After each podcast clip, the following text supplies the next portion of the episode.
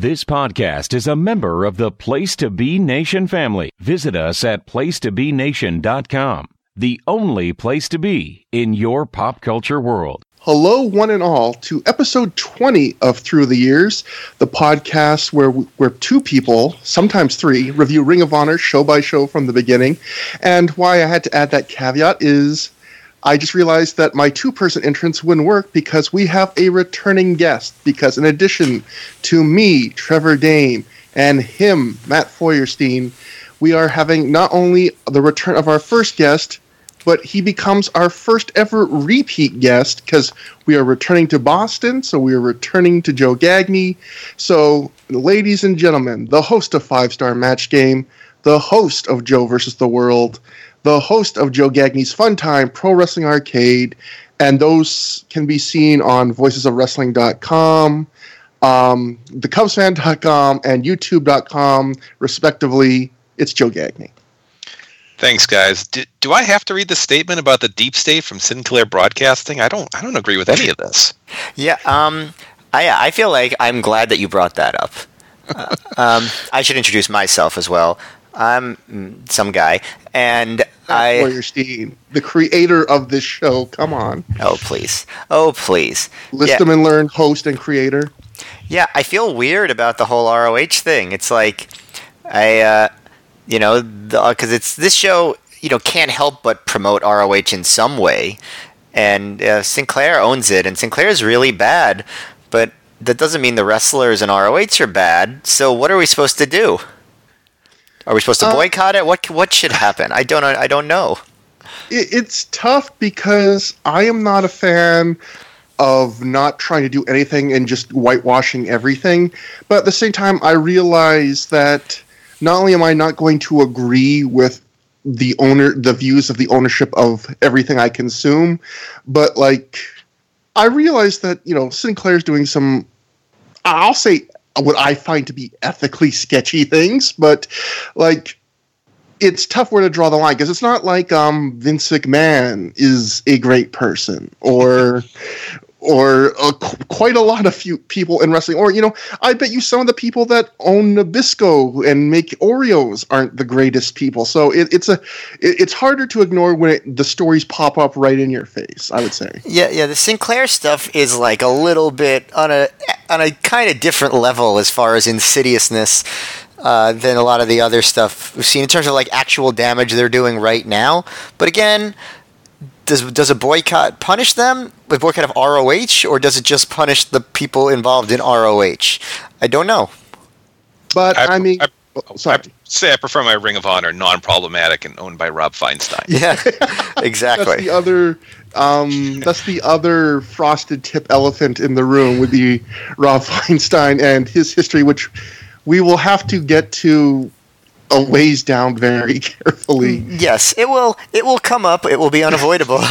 um, yeah, might have to mention it. Yeah. Yeah. Um, yeah. At least, at least we could argue that in 2003, most of us didn't know that about RF, whereas now, um, you know, we can't really plead ignorance on Sinclair. But mm. I, I, I, you know, it's I, I have not come to a full decision on how I feel about the situation. But I felt like since that, since the Sinclair really became a big story on the internet in the since our last episode came out, I feel like this was a good time to talk about it. Since since you brought it up, I figured I would uh, throw that out there. Fun way to start the show, guys. No problem. That's what I'm here for. I'll, I'll, say this: the good thing about this is obviously this is a free podcast, not affiliated with Ring of Honor in any way, and we're covering shows that, as far as I understand, I don't think they've really put them even on their streaming service. And from what I've heard, their streaming service might not be a safe buy even at this point because, I mean, they're ha- that's the funny thing. They're owned by Sinclair, but yet they don't have they don't seem to give any of the resources.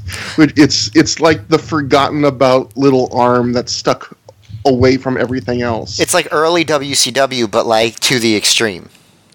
Colt Cabana was not forced to read a statement about fake news. Like, it, it, so they're almost they're almost exempt. They're just forgotten about. They're the cheap programming that you know fills all their affiliates at eleven and twelve o'clock at night. So. Yeah Well, is if if one day we see Boris Epshteyn doing um, doing backstage interviews at ROH, we'll know that Sinclair is fully encroached.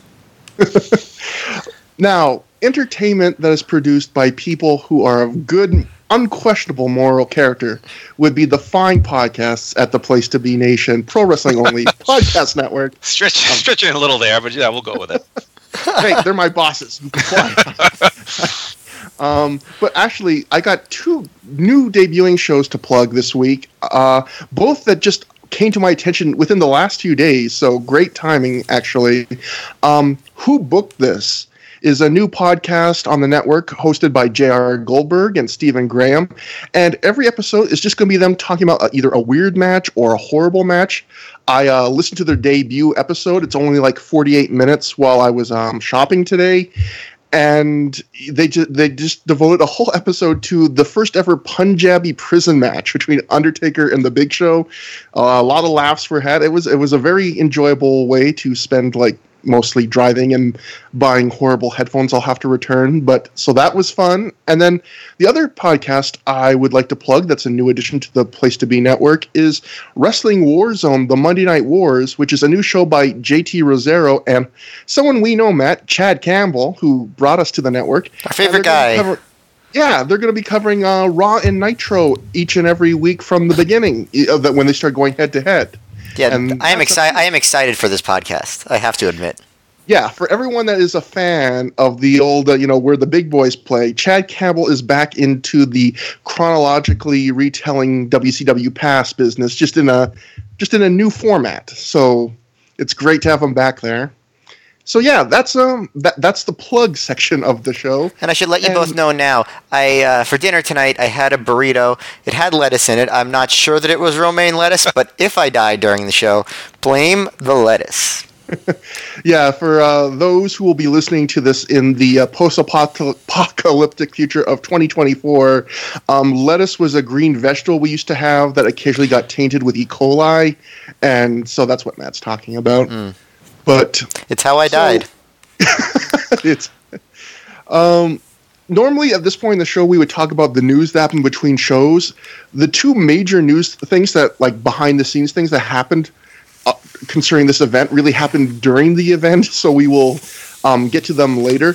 But there is one piece of housekeeping I think I, w- I would I would like to talk about, which is Matt. Last episode we talked about Iceberg's second and final match in Ring of Honor. Speaking of lettuce, um, and we talked about that, and you know, it was it was just I we I think we just both agreed it was just a simple squash, but it was panned at the time as this uh, like you know the worst match in Ring of Honor history, and the crowd did crap on it. And I and I at least on my half behalf, I assumed that's why he never showed up again, but. I'm unfortunately I didn't find this in my research before the last episode, but I just happened upon this a few days ago. Gabe Sapolsky actually tells his plans for Iceberg of all people in an old MySpace blog. So I will just quote Gabe here. wait, wait, wait. Just before back- you before you quote this, did you, you literally just find this on like the Wayback Machine? I, I was searching for something. I think I was searching searching for a story about like Steve Corino or something, which we'll get to later. And for some reason, like uh, uh, the old Gabe MySpace blog, like someone had quoted a post in a message board, and I just there was this, of all things, a blurb of Gabe talking about Iceberg like years and years after the fact. You are an amazing researcher, I have to say. well, this was just happenstance, but um, this is Gabe talking about Iceberg. Gabe writes on Iceberg, I was firmly committed to giving Iceberg a monster push, similar to the way Abyss was pushed, but Iceberg was going to be more violent. We just couldn't reach a financial number to make it work for either party. I knew it would be a hard sell on the ROH crowd back then, and t- took it would take some time and effort to get over, but I really believed in it and thought Iceberg could grow into a unique presence on the shows. So, that, yeah, that Gabe actually, you know, it, it turns out it was not just them souring based on the crowd reaction. It, Gabe really wanted to push him and was aware it would probably be a hard sell that would take time, but apparently it was just a money issue, according to Gabe. So that that shocked me quite a bit, actually. I wonder if Iceberg regrets uh, kind of not being able to come to terms with ROH over money, because his career, I imagine, would be different if he had a big run as a top heel there. Yeah, yeah, and I mean it's interesting that you know you would the way they talked about, you know, they even booked him like, oh, we're just scared about Iceberg. We didn't really book him; he just showed up. That was almost like an in joke of, you know, we really don't want him here. But according to Gabe, it was just the opposite, where he was so into him. He was like, even though this is going to be a hard sell, I was committed to like really pushing him. So yeah, I guess it just goes to show you can't judge like a book by its cover or a lettuce by its size. It's mm. just different stuff. But I think you can judge lettuce by its, or at least its firmness. Yeah. Well, sometimes the yeah, yeah the firmness because sometimes the core like you think you'll get a nice big thing of lettuce, and then there'll be like a lot of the bitter white pithy core will be like two thirds of the lettuce. So, you yes, listen to Joe's second statement. Judge it by its firmness, not its size. Folks. So, what we're trying to say is, next time we decide about why Iceberg's career was how it was, we need to go up to Iceberg and just kind of squeeze him. squeeze him for information. Okay. Because because unfortunately we will not be able to squeeze Daniel Bryan for information as we were hoping because he's probably staying in Aww. WWE. Aw. Sad. But also, but, yay! yay, he's he's back. Hopefully, okay. Yeah. Um, that brings us. I do not have a long, arduous segue for this one to Night of the Grudges, which took place on June 14th, 2003, in Cambridge, Massachusetts, back at the National Guard Armory, in front of a crowd of 600 fans. One of those fans, which was Joe Gagne. And Joe, if you have anything during the show to add from a live perspective, obviously just chime in, in addition to the thoughts we will be asking as a home rewatcher. But one thing to go get into off the top is when I was doing my uh, research through the newsletters for this show, uh, a couple weeks I think before the show happened, Dave Meltzer reported in the Observer that Ring of Honor was expecting to break their all-time attendance record on this show. And for those who don't remember or haven't been listening to every episode of this show, in which case shame on you, the all-time attendance record was 700 fans in the Elks Lodge. This show drew a reported 600 fans which I think was about what they drew on their last show in Cambridge, or at least what they reported as. Obviously, sometimes the numbers might be a little upsold, but guys, like looking at this card, do you think they had any right to think they would break their all-time attendance record? Because on paper, I think the show is about on par, or maybe a little less enticing than the last Cambridge, Massachusetts show. Like I don't know why they thought they were going to get a big bump here. Well, well, there were no uh, titles on the line and no kind of special guests. The whole thing was kind of built around grudges, you know, some of which were intriguing, some of which weren't. So no, I, I wouldn't have thought like, oh, this will this will be a, a, blockbuster for sure. I guess it's just like that. ROH was just had momentum, and so the, the just it, the brand became more popular. But I will say, as far as the lineup, uh, Paul London against AJ Styles at that point probably was incredibly enticing to the sort of fan that would go to ROH, more so than a lot of matches. I will just mm-hmm. say I will just say one thing. Um, the one downside of um, the new lighting, where it's darker in the in the in the uh, arena or building or whatever is that you really can't tell that the crowd is bigger. Whereas at the first anniversary, clearly was a bigger building, more people. This just looked the same as everything else because you really couldn't see the extent of the crowd. And you know sometimes it's cool when they have a bigger than usual crowd to be able to see that on screen. Well, not a huge down, not a huge problem, but uh, you know something I noticed. Yeah. And, oh, go on, Joe. I was going to say this was my my first show with the new lighting, and, and to your point last episode, I think it really did enhance my appreciation of the show. And I had been going to ROH shows since the start, and I certainly would have kept going. But you know, the the nicer production values, uh, you know, it, it made for a, a, more entertaining live experience. Yeah, yeah. I, I can definitely see that. I mean, going to Matt's point, I guess the problem is like by making everything uniform with the dark, you know, and just the selective lighting and mostly the crowd and darkness, you know, it kind of evens everything out. Where if you're having a show in a bad looking building in a small crowd, that it's a benefit that everything just looks uniform. If you're having it in a big crowd in a nice, you know, historic building, it, it's a negative impact like and that's a problem art ring of honor struggles with to this day because they just had their biggest show in company history drew about what 6000 people and a complaint from fans was the way they lit it and set it and shot everything you wouldn't it didn't you would have no idea as a home viewer that it was much different than any other ring of honor show when it was like by far the biggest most attended ring of honor show in history. So that's one problem with making everything uniform Yep, I agree with that. Um, but you, but yes, overall it does enhance the live and also the video experience. Just seems slicker. It seems cooler. Seems a little edgier. It doesn't just you know, and it just it looks like its own thing as opposed to just any random indie that you go to. But yeah, this was the first show outside of Philly where they brought the lighting setup to a non-home base. And there was also two showcase matches on this release. I don't think they were were they recorded? Were they at this show or just saved from a previous show? Um, they, I can confirm they were at this show. There was a third match that was not released in any form.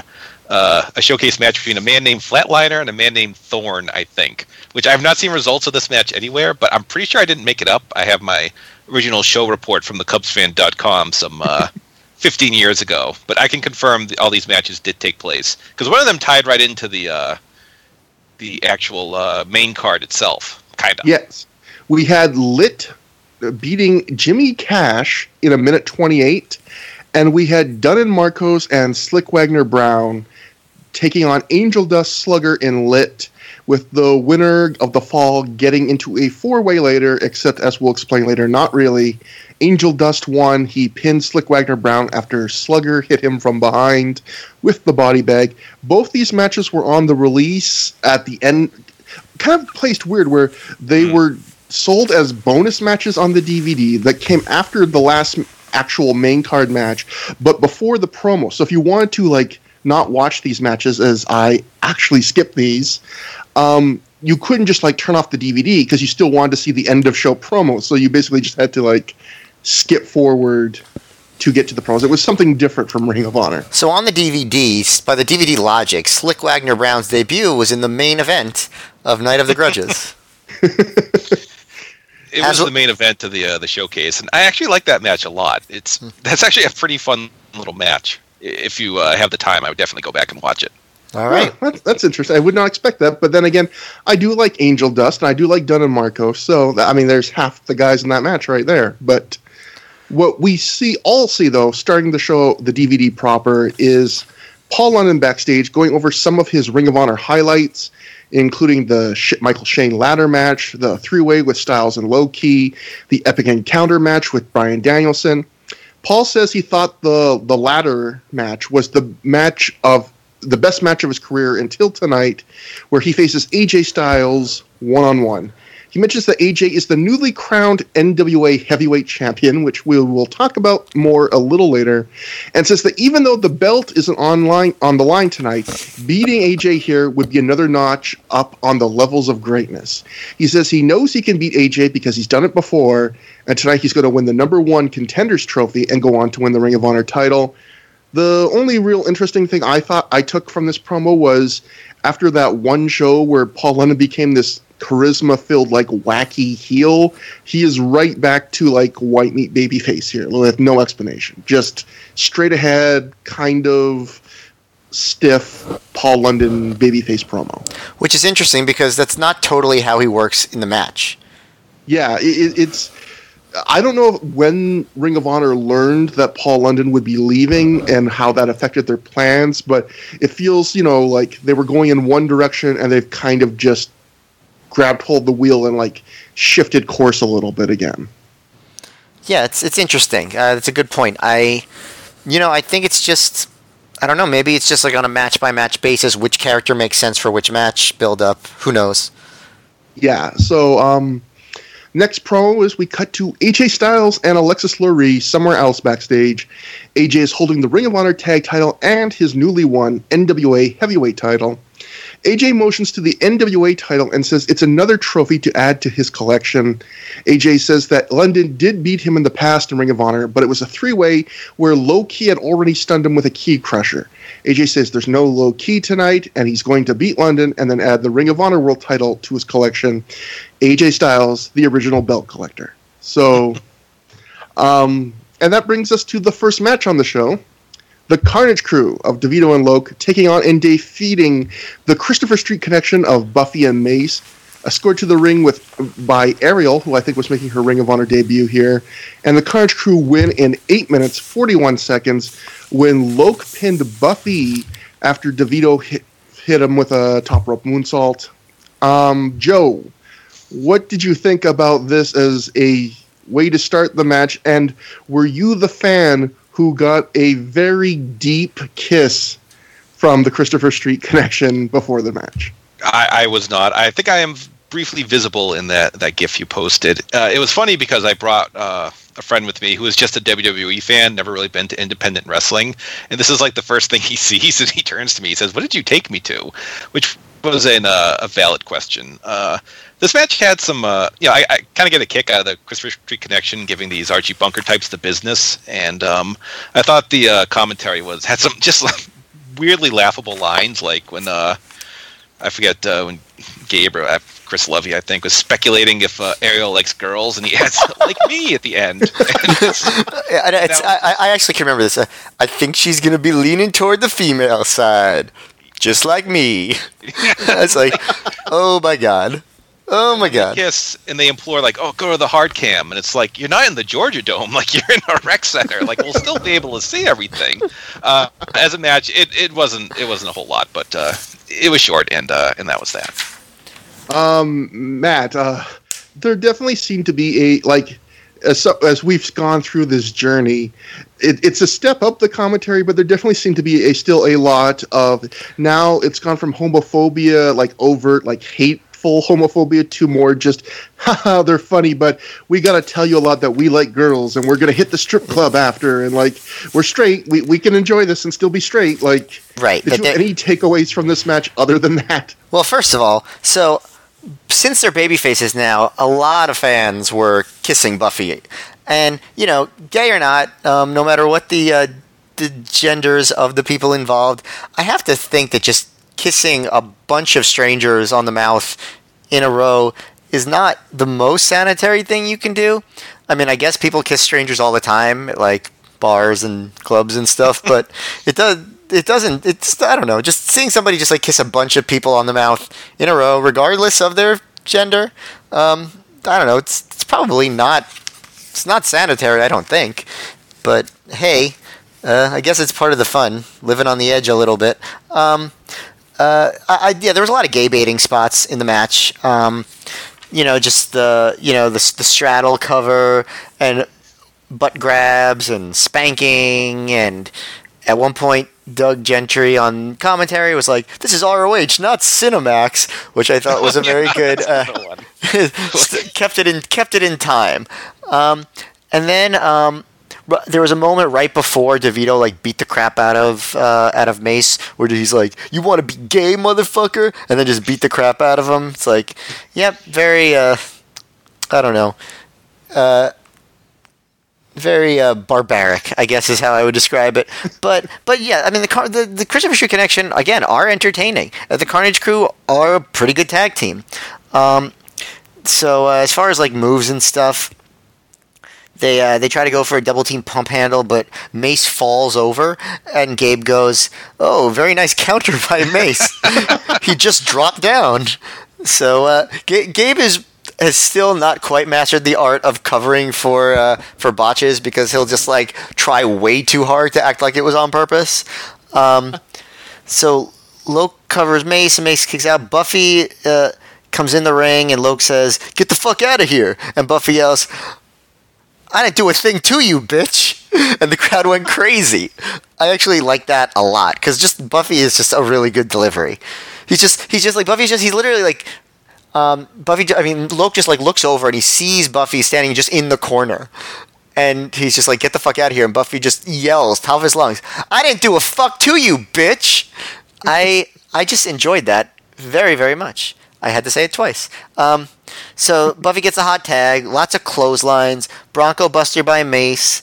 Uh, then um, they both the the Christopher Street connection they kiss mid ring, and both announcers act like twelve year olds because of course they do. Um, Gabe Asher on Loc, and DeVito um, DeVito breaks up a spike pile driver. Christopher Street Connection kisses both Carnage crew members, and then DeVito pins Buffy with a moonsault. It's funny how far we've gone in wrestling, where you know back then kissing another guy was the most shocking, horrific spot ever, and like 15 years later, the Young Bucks would like do the thing where they hit the ropes a hundred times and then kiss Adam Cole simultaneously on the cheek, and that's like a babyface spot to a big reaction, and no one acts like it's a big deal. Like, yeah, but but if two guys start making out in the middle of the ring, I don't know that the reaction would be all that much different. I hope the announcers would treat it differently at the very least, but. Uh, I, am I look forward to that spot in Saudi Arabia. When, yeah. uh... oh God, all sorts of politics today. Oh man. Um, speaking um, speaking of problematic, though, the the post match. Yes. Uh, yeah, we'll get to that in a second. I, I actually, believe it or not, have a couple of thoughts on this match. Um, first off, Matt, when you said uh, there was a lot of tag, I mean, clotheslines in Buffy's comeback. I almost laughed because one of my notes here says Buffy's hot tag is entirely clotheslines. like there is nothing but clotheslines in his hot tag. That's the only thing he knew to do. Um, I, I agree that the Christopher Street connection are really entertaining, but I do feel like their act it doesn't have a lot of staying power. Like they do the same stuff. Like this was just a like the the Whitman sampler of the Christopher Street Connection, every single sexual spot they they've ever done. You know, kisses, ass grab, testicular claw, bronco buster, the crawling over top for the, the straddle pin, as you said. Um, just every single thing, and so they're they're. It was mostly like a little bit of basic wrestling, and then just every jokey gay spot. It almost felt like a throwback to the first year of 2000 the early 2002 Ring of Honor shows. The big difference and, being that they're faces now. Yeah, yes. And I did like that after um after they won and we, before we get to the the after match thing that's even more of a throwback. Um I forget if it's Doug or Gabe, but they say something like this win proves that the Carnage crew um, they not only win their Christopher Street connection feud, so there's that weird Ring of Honor thing again where they always have to proclaim when someone's won a feud. But um, it says it, they said this proves that the Carnage Crew can work any style. What style of match was this? they can work basic opening match comedy style, which is kayfabe terms, not a style. I don't yeah, think exactly. Um, like so. Yeah, after the match, um, the Carnage Crew then get Ariel and do their second rope spike pile driver on her for no good reason except just to do it. And I guess that explains why they actually did not do the second rope pile driver, which is their normal normal finish during the match propers because they were saving it for Ariel. The crowd chants one more time, and the Carnage crew tease doing it a second time. And then Loc flips off the crowd and they leave to lots of boos, so they will not give you it a second time. Ariel's sole purpose on this show was to get Spike Pile Drive. Like, um, there was no other reason. There's nothing else she did on this show. This is the end of a feud. She hadn't managed. I don't believe she had managed a Christopher Street connection before. This was. This felt a lot like the first few Ring of Honor shows, where I, will say, um, Matt, I've appointed the last few shows to be our um, our man on woman violence referee on the close calls. This was not a close call. This was right back to the as clear cut as you can get. Very forced, like we just got to have one of these on every show style man on woman violence moment. Yeah, this was this was a lot. Um, and and also you know heels doing it to a baby face and the crowd giving it the second biggest babyface reaction of the night, um, which we'll get to the first one pretty soon. Um, but yeah, I mean, I, I, I really wonder when they're going to stop. I, I, do, we want to take like guesses on how many shows it's going to be until something like this does not happen? I don't know. I, know Joe, and I, I had to apologize because I missed Joe on the first episode he guest on said it happened at the next two shows in Boston he attended. Uh, I mistakenly thought that, Uh, like, misinterpreted that as the next two Ring of Honor shows, period, but it was the next two Boston. So we know because Joe tipped us off that the next Boston show will have man on woman violence. So, Matt, you're basically asking do we think they will break the streak before they return to Boston? Yeah, that's pretty much what we're asking. I think no, but I don't remember. I, this is just a guess. I think the streak will continue unbroken. I have to agree. And Joe, were you one of the people cheering in the crowd for this pile driver? The younger, you can admit if you did, the younger, 15 year younger Joe Gagne who liked young thrills like Man on One Pile Driver. Oh God. Absolutely. I have the written proof in my show review. I was disgusted by this, but only because of the the, the, the low st- the low stakes and possible low payout that some poor person would take this punishing move. Not so much the uh, the gender issues. But still, A- And again, it was just so, so like, I guess blatant in a way that it hasn't been for a couple shows. You know, pe- especially when you realize again, Ariel is literally just out there doing the Allison Danger gimmick of like the colorful. I guess I hate to say this, but there's no better term for this. Hag, you know the the woman who pals around with gay people. How do I how do I bleep on on Audacity? Look, Matt, this is a, a Will and Grace reboot world. I'm not saying it with malice. Gay people are just as good as us, often better, certainly in terms of taste and clothes.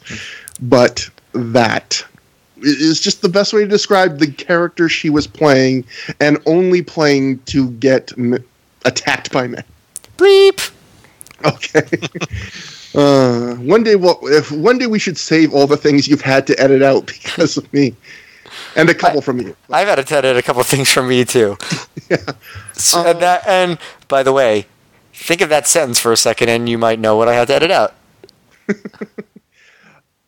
So next we um we have a match that kind of surprised me when I was looking up the results because it is Chance Beckett in his one and all and only Ring of Honor match taking on Matt Striker, and Matt Striker defeats him in 11 minutes 13 seconds when Striker made Beckett submit to the Striker lock. So before I hand it over to Matt for this one, um, you might not people who listen who don't have a lot of knowledge of early 2000s indie wrestling might not know who Chance Beckett was. He was a guy who this was probably right around the high point of his career because shortly before this match, which would be his only Ring of Honor match as far as I know, he had gone to the finals of the Super 8 against Paul London. And so I would I imagine that's probably what got him this booking. This match we'll get into our individual opinions in just a second. I'll say that in the Observer, Dave wrote from the crowd report the lone match on the show that did not get over was Matt Striker versus Chance Beckett, making his Ring of Honor debut, which the crowd turned on without even giving them a chance. And I don't think Dave was aware of the pun of that, but um, I- but the other and then finally the the last thing uh, I'm going to say before I turn over to Matt is so I was do, trying to do some research on on Chance Beckett with usual stuff. You go to cage match places like that. His hometown is Kelowna, British Columbia, Canada. I live in Kelowna, British Columbia, Canada. I have for two thirds of my life. Um, I think he's been on a show I've seen. I did not remember Chance Beckett. So I, I feel guilty about saying that, that I, I should know him, but it seems weird. My, my city's like a, for those who don't know, probably it's like seven hours from Vancouver, probably only a population of 120,000, maybe 200,000 if you consider the outlying areas. And so is probably like one of the most famous athletes to come from my city. I mean, there's been a few, no, actually, there's been a few other athletes, but like, had no idea. And So he's in the Matt- top, he's in the top 25 most famous athletes to ever come from Kelowna, British Columbia. Is that what you're saying? definitely, Okay. definitely in the top twenty-five. And um, Matt, what did what did you did you feel like the crowd did not give this match the chance it deserved? Wink, wink, chance, chance. Uh, well, I actually thought that at the beginning the crowd was into it. Um, I actually made a note that the crowd, you know, has really consistently been into the Matt Striker like pure wrestling openings lately, and this I thought was no exception. Um, you know, the, the I thought I think that Striker is sort of at this point carved out a pretty good niche for himself as like the pure wrestling guy on the show who does a pure wrestling match, you know, every time out. I think the crowd is excited for it. Uh, the announcers also they make a point to say that he's in the top five because uh, the the top five this time was like the first spot is vacant because there's a match tonight for the number one contenders trophy between AJ and uh, London. Then Daniels, uh, London, Homicide and Matt Striker is it rounds out the uh, the list at number five. So I think they've actually done a pretty good job with top five at this point. I don't know if you'd agree. Like it feels like it means something, which I didn't remember actually because usually when they do stuff like this, it falls away pretty quickly. And I actually think this is actually the top five has actually lasted longer than I thought. It's been a few shows, and it actually feels like it matters. Uh, I don't know if you do you agree with that. That the top five feels pretty good. I kind of disagree. Like the, the top five makes sense and they've stuck with it, but like it's I'm never remembering it. I'm never thinking like, oh, that's going to get him up to spot number three tonight. You know, I I just yeah, but and, and it's never like one. it's I don't know. There's just something about it that it, you know it's not memorable and. Well, I don't. Has any promotion really ever done a the thing with, with their top list where it's actually like memorable? Well, even WCW didn't really like. I, it wasn't memorable when they used to do the WCW Top Ten. I and they were a company that had the advantage that indies don't have, which is you have a roster that is guaranteed exclusive to you. Yeah, uh, that's and, the TurboGrafx 16 Top 10 to you. Oh, nice. I did not remember that um, sponsorship. me neither. Um, Although we think about early '90s WCW and TurboGrafx 16 are a perfect match. yeah. But but as I said on other shows, I, am just I'm one of the few people left I think that's still a sucker for this like Matt Striker style where they're doing the reversals and the quick you know takedowns and sit outs and all that stuff. I just like it. It's it, when it's like smoothly done. It's just I don't know. I just think it's fun. I didn't think that Beckett really was able to hang with it.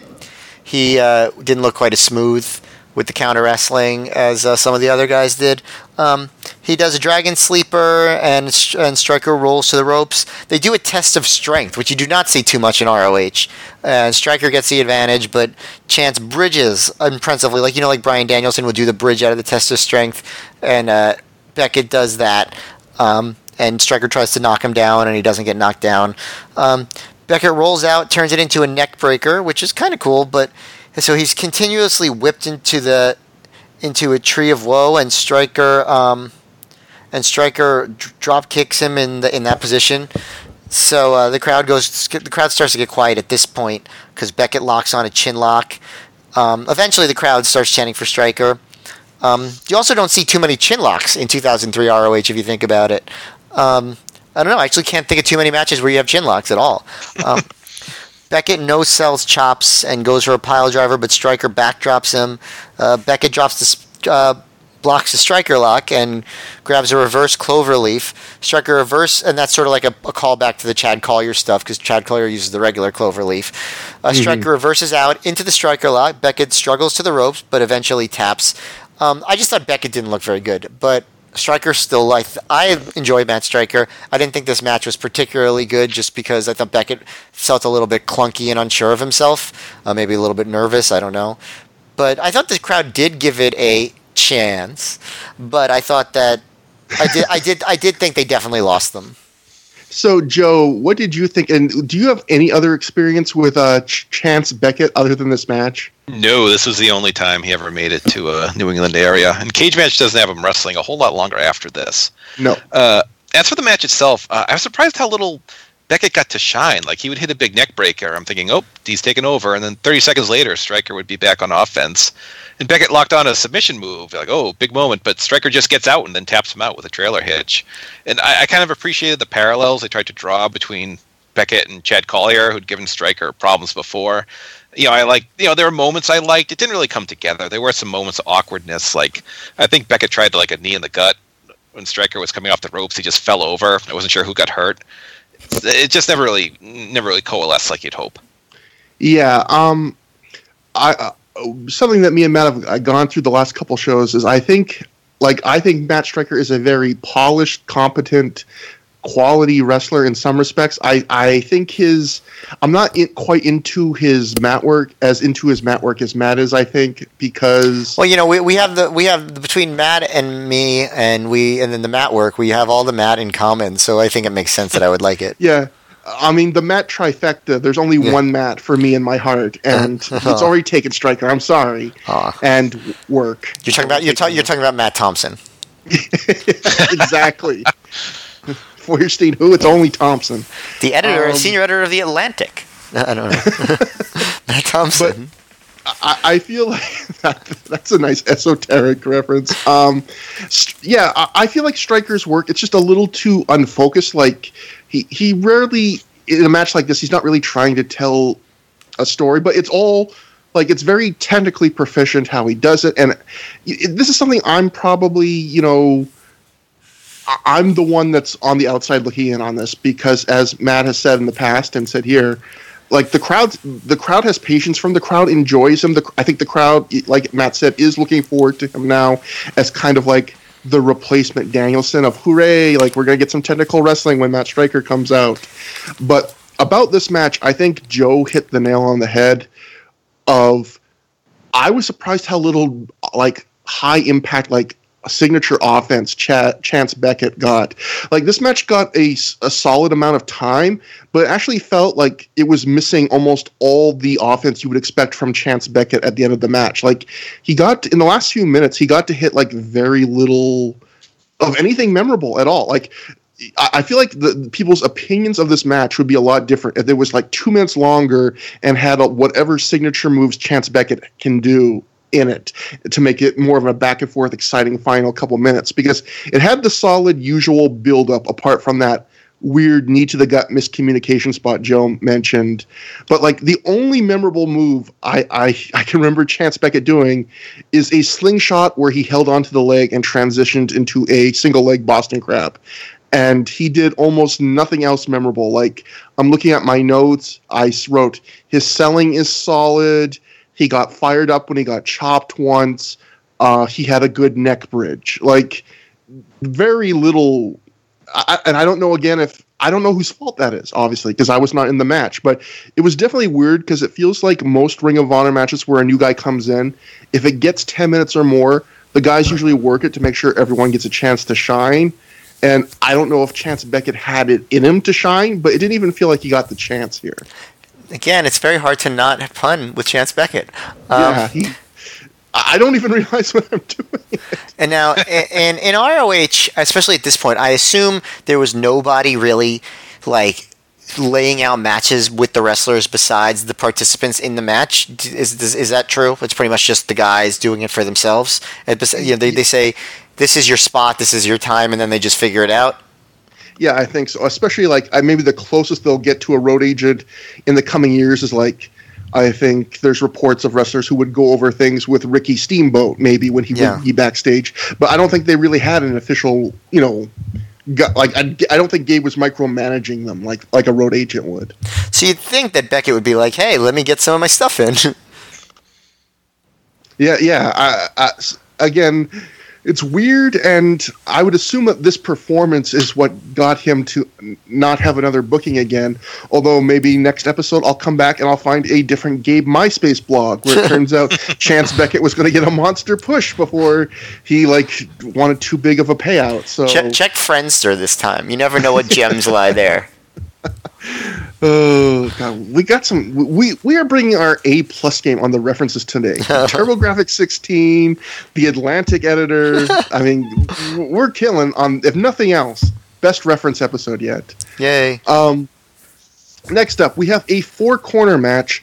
Homicide defeating the debuting Chris Sabin. The debut, not the debuting, but the second Ring of Honor match of John Walters, and the debuting in Ring of Honor, Justin Credible. It, Homicide wins in 1357 when he made John Walters submit to his inverted STF, like kind of leg tied thing that he made Punk submit to. Although this time he didn't do as much of an STF, he just kind of grabbed Walters' head and pulled back on it. So going into the start of this match, this was supposed to be the uh, one of the showcase pre-show matches we talked about, Angel Dust was supposed to win his spot into this four-way.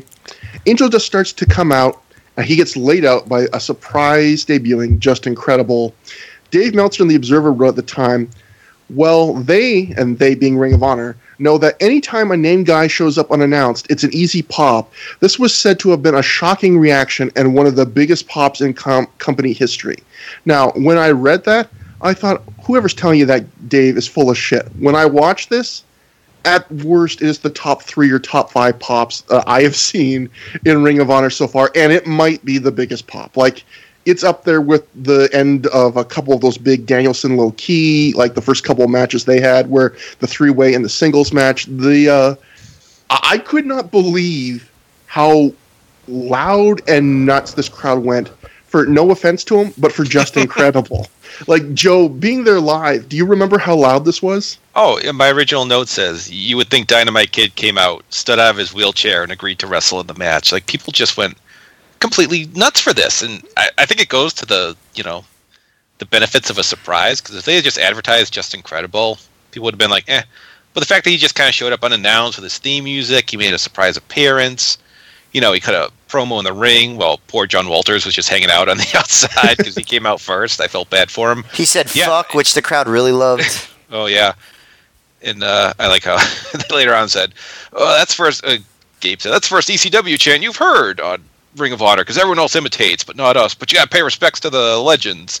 So I don't know if that's true. There's never been an ECW champ before. That that feels wrong, but uh, I'll I'll take his word for it. There might have been one when Tommy Dreamer showed up, but I think in general Gabe is right. But I, I agree. Like Gabe was pretty defensive of just the idea of like it, was- it was it was his excuse to get a little shiv in on the XPWs of the world and basically be like, you know, well, okay, you might hear an ECW chant now, but normally you wouldn't. Like just Gabe trying just getting his little needles in where he can. But so yeah, for the match itself, um, this is probably this is getting to be a habit, but I thought this was like these four ways. They're, they're so most of them are the same to me. They're just they're not bad. They're not good. It's the same stuff where they adhere to tags and trade off, and then there's a big dive train. In the fi- final few minutes, everyone forgets about tags, and they all start just hitting near falls and breaking up pins, and then the match ends, and you never remember it. Like five minutes after it's over, you forget it ever happened. Um, like I, I, when I was thinking about this match the other day, about how many four, these four ways, I think I realized these have to be like the ultimate booking crutch, and that sounds a bit meaner than I mean to, for it to come off. But like, you could put a debuting guy in the match, and if you put him in with a couple um, established guys, you don't have to worry about the match dying a death. And you can put a couple established guys in the match, like they did on the last show, Punk and uh, Daniels, and hype. Ooh, Punk's gonna confront Daniels without giving away a singles match. Like, I imagine if you, if I was a booker, these four ways would be so tempting because they help fill out the card, and you don't really give away anything. But I, uh, I'm just. I am not into them. They feel so disposable, and they don't even feel like a stylistic like role the way scrambles do. Because with a scramble, it's always like crazy spot fest. With the four ways, it's always just kind of just middle of the road and a wild last few minutes. So I can get into a bit more of details after, but I've yapped enough. Um, Matt, what did you think about this match, like as a whole? Am I being too hard on it? Um, I I wouldn't necessarily say you're being too hard on it because everything you're saying I agree with. I I think I might mind the fact of that a little bit less than you. Like I think it's okay to just have a um unforgettable. I mean, an unmemorable. An unforgettable, no, an, an unmemorable uh, but fairly, you know, exciting, logic-free match with some big names in it every show. You know, especially considering you know, booking for the live audience. Um, you know, I think it's probably a, a highlight for the live audience, even if the matches aren't particularly, you know, special. So, but so I don't think anything you said is not true. I just maybe mind that a little bit less. But you know, um, there were some you know amusing parts of this match, though. Um, one early part was when Doug said on commentary after Credible came, "What an incredible addition to this match!" As far as not noticing puns that you're making. Um, um, then there, you know, there were some cool moves. Um, so um, um, I'm trying to just look at my. Oh yeah, so Walters did an STF and J on homicide, and J Train's on the outside going, "That's a chokehold," which I just think is very funny coming from him. Um, there was this really cool spot where um, Walters did like a tornado divorce court, which is like an arm DDT. Uh, Walters did some cool stuff. Walters hit the lung blower um, on Homicide, and the crowd actually popped this time because I remember noting on the last show that when he when he hit it off the second rope, uh, nobody really seemed to care, which I thought was weird because that's an actual that's a pretty cool move. Um, Yeah. but the crowd actually was into it this time. Another thing that I enjoyed was Gabe foreshadowing later angles because he mentioned that Justin Credible was wearing one of those controversial Jinx shirts. Very And controversial. I was very happy to have that reference back again. I um, I also noticed that Justin Credible's uh, jean shorts were straight out of 1996. There are no, there's no way that the way Justin Credible dressed in this was even close to cool in 2003. Um, so that's another uh, thing that made Justin Credible fit in perfectly well in ROH. I guess I don't know. Um, there's uh, there's a spot where like Walters had like a surfboard on Sabin with like pulling back his arms, and Homicide came in and to add extra pressure, and then Credible Credible came in and super kicked Homicide to the outside, and then they kind of went into their whole dive thing, and I thought that was pretty that was a pretty fun spot. Um, Walters hit this like power bomb into a DDT on Sabin, which I thought was pretty cool.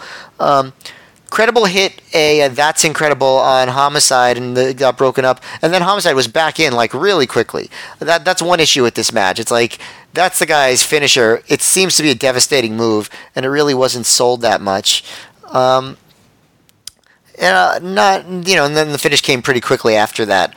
So yeah, I, I agree with you about the match. I just think that that's fine. I guess that's sort of how I feel about it. Joe, uh, I got your first impression on the reaction. Do you have any more thoughts about the match itself? Well, I know last time I complained about guys just kind of tagging out of four way, like not caring, even though it could cost them the match. There seemed to be more of an emphasis on that because Walters and Homicide were in for quite a bit to start until Sabin kind of snuck in a tag, and then Walters had to tag out because he was in a lot of trouble. And I appreciated kind of that a bit more move towards logic. Of course, things just kind of went all haywire at the end, but yeah, you, none of your complaints are wrong. But you know, this was a lot of energy, and I totally didn't mind it. Yeah, uh, I think one of the live reports said, sorry, man, I'll get to you in a second, said this was the uh, second best match on the show. I don't know if I would put this ahead of the uh, the next match on the show, but obviously some people liked it. Yeah, and uh, one other thing I, I, I no- put in my notes. After Homicide won, the crowd booed. And Gabe, of course, does his awkward explanation thing where he's like, well, that's because he's from NYC, you know, then they just beat Boston. But uh, but the crowd does like Homicide. Just want to let you know. They like him. It's just, you know, NYC beating Boston. It's, Well, it's, I always love it when he, weird? tri- I always love it when he trips on himself.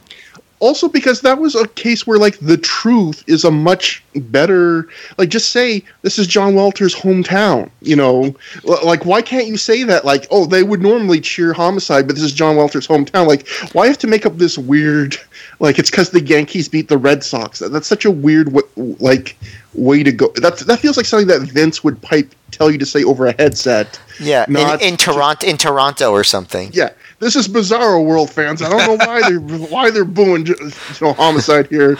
He's the best, but big dog. Um, the only other thing, I guess, that that's the one other impression I was left from this match was, I wouldn't say they should have called an audible, but it definitely felt like it. The way the match went kind of went against the natural inclinations of this particular crowd because John Walters was very over because it's his home area. And in fact, anytime that John Walters is not wrestling for an extended length of time, there's this portion of the crowd that starts chanting, We want Walters. And yet he's the one that ends up taking the fall to Homicide, who's the baby face that you want to really put over and probably rehab after the Joe loss on the last show. But yet, instead, it ends up getting him booed because he's, you know, he just beat the hometown guy. And likewise, Justin Credible gets this huge reaction. Justin Credible. I don't think wrestles for the first four or five minutes of the match. And when he does come in, the very first thing he does is get punched in the face by Chris Sabin and spit a giant loogie in the air. Yeah.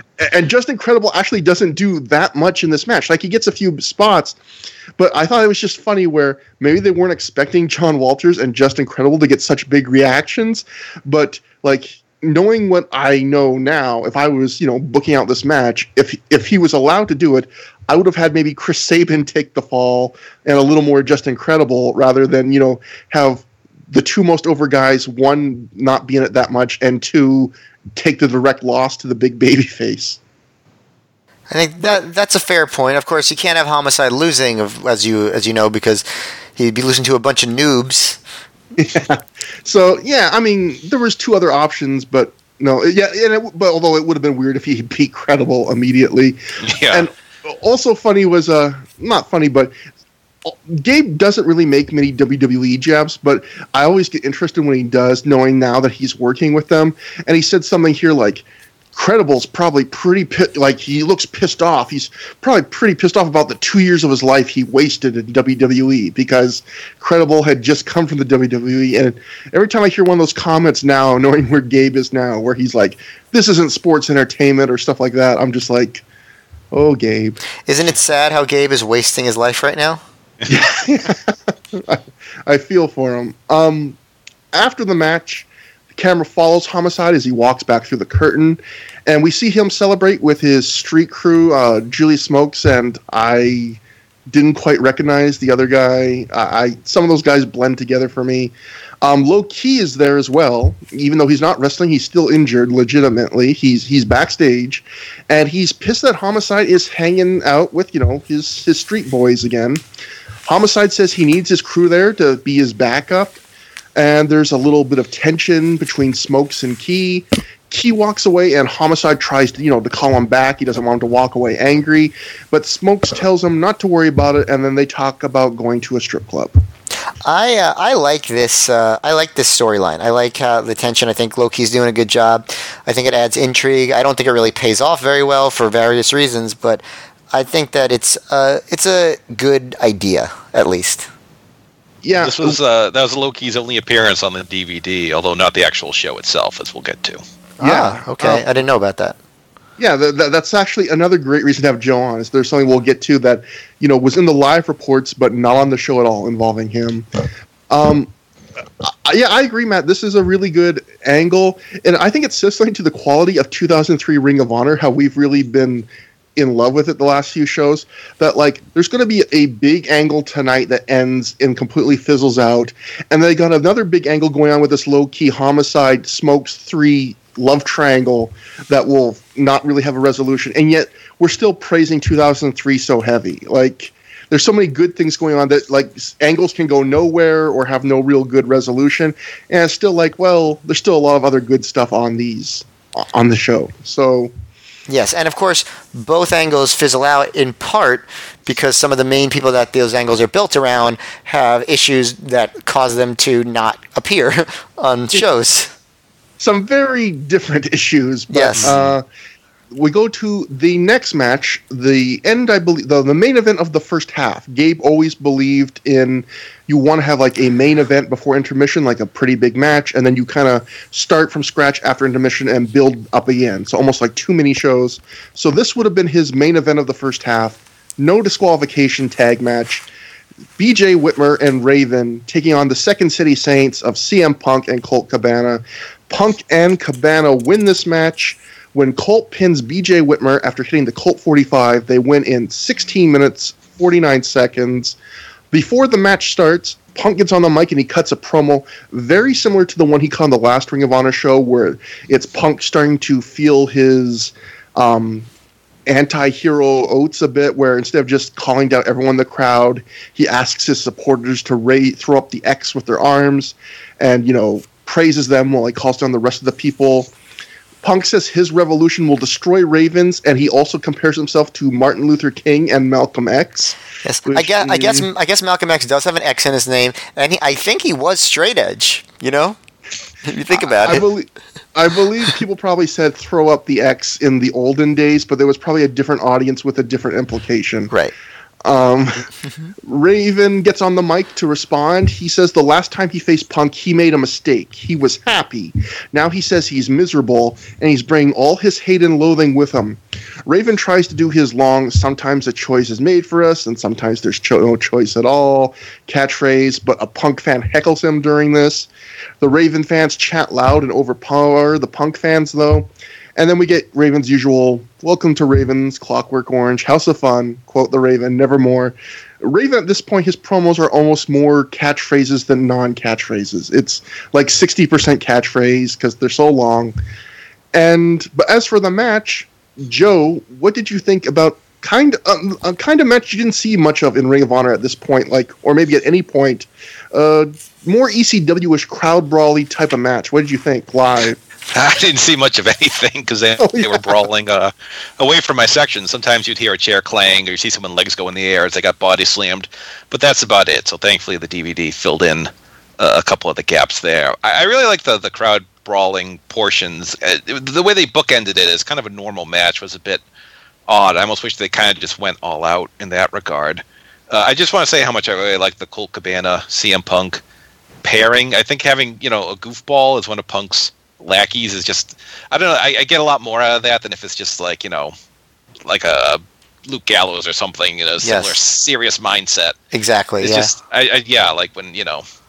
Colt tries to do the I forget the dancing double team elbow and Punk is like, "What are you doing?" And I don't know stuff like that. Just it resonates a lot more, more with me.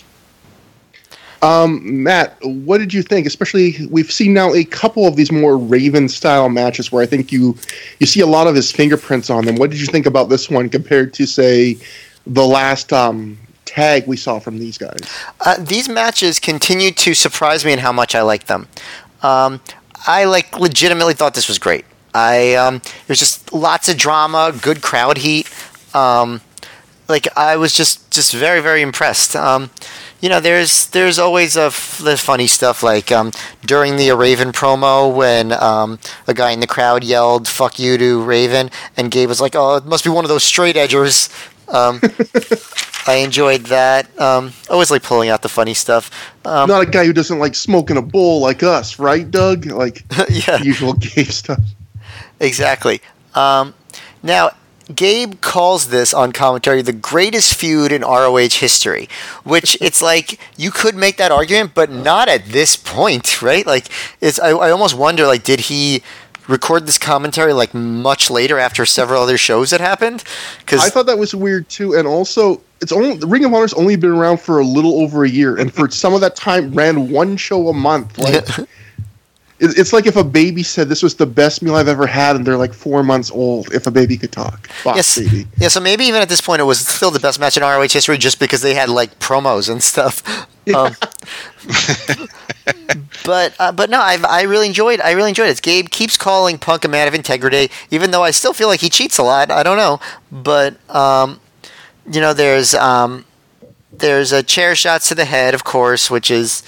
You know, I think it's just going to be have to be something that we just accept happened back then, because or else it's going to be hard to watch any of these these matches. Um, but I don't know. I just thought it was you know a lot of good drama. Like you said, the fighting in the crowd was really cool. Then back in the ring, you know they do they, they do settle down into a regular match with the Saints kind of working over Whitmer, and the crowd is cheering Whitmer on. And I thought Whitmer did a good job, and Cabana was punching at his cut, which I know that you always enjoy, Trevor. Um, Yes. And uh, then he takes out Raven as he tries to get back in. So they actually do a good job with the regular tag team stuff too. Um, and then um, so um, let's see with some other highlights. So Punk goes for a second rope um, Rana, but Whitmer moves and Punk Rana's Cabana, and I was like, okay, that's that's different. Raven gets the hot tag, fires up, takes out the Second City Saints with knees, hits a bulldog clothesline combo on the Saints, drop toe holds Cabana through the ropes, um, hits the Raven effect on Punk, just just like that. Which I think weren't they trying to build that up for a really long time? Yeah, and yeah. they just just out of nowhere he just hits it and cabana pulls raven out of the ring so i guess they just decided let's forget about that whole raven effect thing and just you know just Yeah. move on um, whitmer like top rope headbutts punk but cabana pulls the ref out of the ring after two um, so i guess and they say no dq and there's no code of honor in the match uh, whitmer exploder 98's cabana into the ring but there's no ref Um, Punk hits a Shining Wizard with the chair into Whitmer. Still no ref. Raven throws the ref into the ring, and the delay allows Whitmer to kick out. Cabana hits a Colt 45 on Whitmer and gets the pin. I just thought really good drama, fast paced. Uh, I don't know. I was I was impressed. I've been impressed with this stuff. Um, I, I, thought this was good. I, I think all these Raven matches so far they've surprised me too. I think they've all been consistently like, like just right solidly good. Like not even you know the above average. Like just none of them have been something I would put on a year end list, but they've all been good. And part of me wonders if I'm enjoying them more because I haven't seen much ECW in a long time because like these feel like very classic Raven ECW matches where you can see the layout. There's lots of bells and whistles and storyline moments and different elements to it. But yet in ECW by the end, like fans were getting really sick of those Raven matches. But here, maybe it's just because they're so you don't see matches like this in Ring of Honor. They seem fresh and like it works on me and maybe there will come a time later in this year where I'll be sick of them. But so far, I haven't hit that point. I, I find them in, fun because they're completely different from pretty much everything on the show. They have a and, lot of personality, which is different from a lot of matches, also. Like going to if if the Chance Beckett um, Matt Striker match felt like a match that needed a road agent, like Ravens matches always feel like they've been very very deliberately plotted, but in a good way. Like in this match, it starts out immediately with um, Punk stomping a mud hole in Raven, but Raven immediately gets revenge and does the same to him.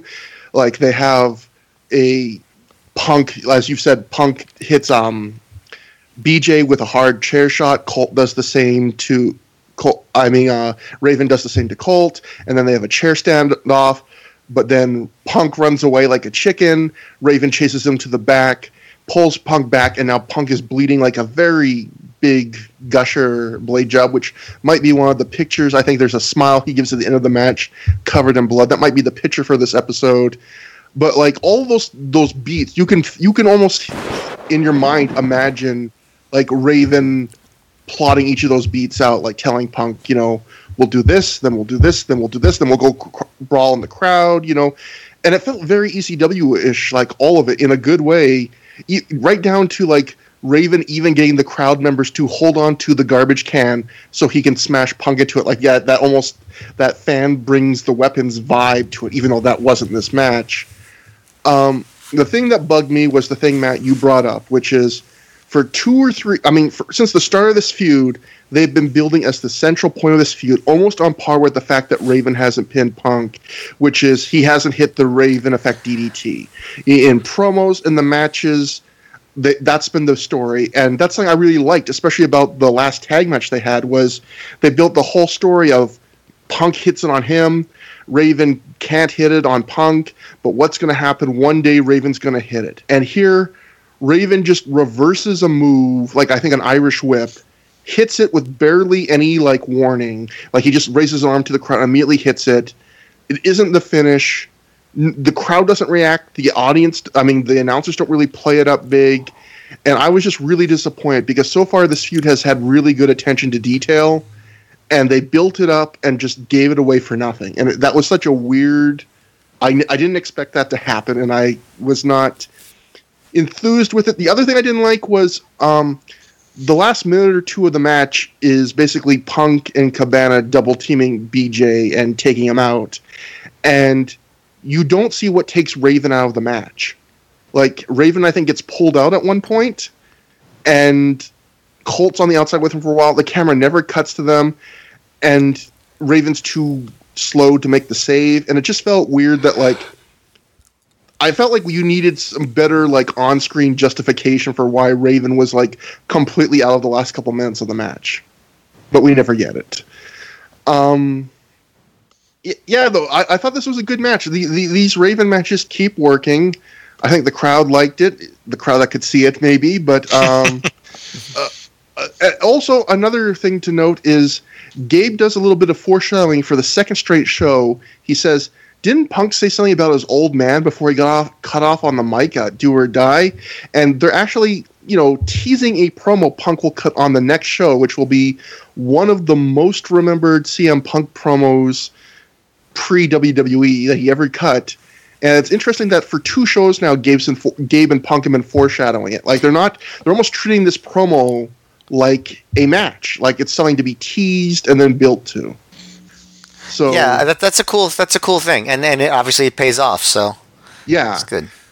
So yeah, yeah, f- fun ECW-ish type match. I thought it was one of the best looking Colt 45s I've ever seen hit. Mm-hmm. Um, at the after the match, we uh, Punk beats down Raven and BJ with a chair, and then he puts Raven through a table by doing a top rope leg drop to the floor through a table. The announcer, crazy spot. The announcer's like, "You went too far," and I'm like, "That's even that's not even the craziest table spot we've seen so far tonight." But hey, yeah, I mean, it's funny again. Like it's it's crazy to see that Raven's basically playing the Tommy Dreamer role in this feud so far, where he's he loses the match and he gets put through a table. He hits his finisher, still can't win. Like he's showing a lot of ass so far in this feud, taking a lot of abuse. Hmm.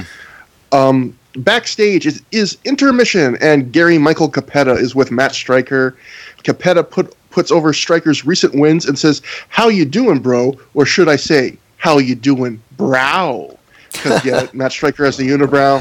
Uh, yeah, I'd say Gary Michael Cappetta. He has his charm, but I never thought he was very good in this ROH stuff. I, I don't know what you what you think. Um, he's it's weird because I, I, actually agree. Like he's charming.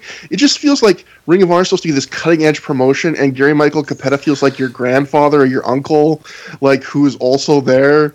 And he's good at being Gary Michael Cappetta, but it seems like a bit of a a slight mismatch, I would say. Yeah. Um, Striker said he heard a couple people chant "Fear the Brow" tonight, and maybe it's the power of the brow helping him win, rack up all these wins. Striker says that recent wins against Tom Carter and Chance Beckett have been like winning in the playoffs. Uh, okay. Um, G- Gary and Striker go over his next two Ring of Honor matches. One against Tom Carter in a tap out match, which actually won't end up happening, and another against Chad Collyer. Gary says, "Any that, match, my money's on you, buddy." Both of those matches don't happen. Just for the record. Oh yeah, jeez. The so, promo, yeah, the, the promo build up for Punk paid off. The match build up for Striker did not pay off twice in a row. So they're really starting to build Matt Striker up. Like he's getting these promos. I think he got a promo on the last intermission, maybe. I'm not 100 percent sure, but you know he's starting to get a little bit of promo time, and he's getting these undercard wins. So the Striker train is starting to roll, and we'll see how B.J. Whitmer helps him derail it in some time. uh, any spoilers? Gary throws to the second half of the show, except Prince Nana walks in and interrupts. Prince Nana is back. He says he's back and he's going to start go back in the tag division with a partner. Although he doesn't do it tonight because we come back from inter- intermission and get Prince Nana taking on and, de- and defeating Diablo Santiago, scored to the ring by his old tag partner Oman Tortuga. Prince Nana wins in by pinfall in two minutes, 15 seconds after he hits his elevated DDT. Before the match, Prince Nana walks around the ring, tells the camera to focus on a fan who he calls, quote, fat and disgusting, unquote. That was maybe the most memorable point of this match. It was. Just, I think that I think Nana's wedgie he had by the end was probably the most memorable part. I have another uh, memorable part too. Okay, Matt, what's your memorable part? Well, first of all, I just want to say I was I was legitimately happy to see Prince Nana. He that guy's got spunk. Um, but I, so here's the thing. Here are the things that I wrote. First thing I wrote was, "Well, this is surprising," because I did not look at the back of the DVD box, so I did not know this was coming. Um, and Diablo actually has the offense for the first like minute or so. Then Nana suddenly take, takes over, and Gabe on commentary goes, people think it's a gimmick that he's a prince. In ROH, there's no gimmicks. And I just wrote, I just, in response to that, I just wrote, Gabe. Like, Gabe, just, come on. I picture you drawing like the eye rolling emoji on a piece of sheet paper. Like, Basically. Just. like, how, like, how does he say that with a straight face at this point? Like, is it supposed to be ironic? I don't know. But, um, so, butt splash, implant DDT. Yeah, something implant DDT is cool. I was, I thought it was, um, interesting that they decide him to bring him back as a wrestler because at this point they've moved so far past him. And obviously, I know that he became much more successful in ROH as a non-wrestler. So I was surprised that he ever really even had another run as a wrestler. Um, but hey, whatever. At the end, he sidewalk slams Oman Tortuga onto Diablo Santiago and hits a backsplash onto both of them. So he's a wrecking machine that was actually the most inter- like memorable thing that he did, and it was the, happened after the match. Yeah. But I, I would say like yeah, this is the awkward teen years of Prince Nana's Ring of Honor career because you remember his early days when Ring of Honor was trying out a million things, and you remember his days as a manager, and you forget like I forgot too. Oh, they just like brought him back in 2003. Like it, it's it's weird. It seems like there isn't a fit for him at this point as a wrestler. I wonder if they already knew that he was going to be a manager and like they were going to transition into it. Honestly, I don't know. I, I mean, at this point, it looked like they were trying to sell that he was going to go back in the tag division. So, right? Yeah, that never went anywhere, did it? I don't think so. But then again, I don't even remember him coming back. Maybe I'm forgetting an incredible. The tag the tag titles are going to switch a lot in 2003. Maybe I'm forgetting like a Towel Boy Prince Nana 2003 comeback run or something. I, I don't know, but Joe, do you have any other possible thoughts about a two minute Prince Nana squash? You know, we've spoken far more than I anticipated. okay, so yeah, like there Matt are no gimmicks. There are no gimmicks in ROH. None. so yeah, as Matt said after the match, Diablo and come Oman comes in to check on Diablo. Nana lays them both out. Uh, next match, the SAT of Joel and Jose Maximo defeats Special K of Dixie and Mikey Whipwreck, scored to the ring by a lot of people, including Becky Bayless, in 10 minutes, 38 seconds, when both of the SAT pinned Dixie after they hit a Doomsday Device DDT on Dixie. Um, Matt, before I give it to you, mm. I'll just note Doug Gentry really stressed during this match that this was not a scramble match. Like he got mad when Paul Turner wasn't calling for tags. He said this is not a scramble match. Matt, was this a scramble match? Yeah. um, but um, so uh, okay, so let me think of some things to say about this match. Well, first of all, it was very sloppy. Uh, I, I know this might be surprising to some people, but there was some sloppiness in this match between the SAT and Mikey Whipwreck and Dixie. Um, so early on, Mikey badly botches a head scissors, um, but he recovers with a Rana. Um, so wheel- wheelbarrow slam by Joe Joel into Jose's knees on Dixie. They do the Boston Crab Camel Clutch combo um, on both members of Special K. Jose does a running drop kick to Mikey's face. I'm just basically going to list moves because that's what it was, where he runs back and forth a few times. Um, and Doug goes, um, that's more running than Rob Feinstein does at the gym. And then Gabe goes, that's more running than Joel has done in the ring in the past year. And I just wrote, geez, Gabe McMahon. Um, like for some reason they really go after. Well, I mean, I know why because like. I mean, Christopher Daniels, we talked about after that match he and Morgan had against the SAT, said that the SATs really needed to work on their cardio. And it seems like right around the time of that match, Gabe started making little like oh, you know, he's the fat one jokes, or he's the heavier one, or or jokes like this. Like yeah, Gabe, he's getting his little yeah, mm, jabs in. Yeah, I, I don't like when he does that because first of all, who the hell are you? As I've said before. Second of all, just like that's the stuff that like you want ROH to not be like, right? Where you're like they're not so obsessed with like or like start talking about guys' appearances and stuff and like you know kind of bullying them in public to be like to get in shape you know like the ROH is supposed to be the anti that at this point but Gabe is very much like that um, so Mikey does a pair of leg drops over the top rope um, Special K does a double gutbuster. Um, then the match calms down and the crowd pushes Jose to hot tag Joel. Uh, Dixie goes to sunset flip Joel to the outside, but Jose stops him, which allows Joel to hit a Maximo explosion which is an air raid crash to Dixie on the apron, and the crowd went nuts for that. That's a kind of a crazy spot. Um, Special K attacked the SAT, allowing Mikey to hit a flipping senton onto everyone on the floor. Um, this is the first match where Mikey didn't seem like the old man.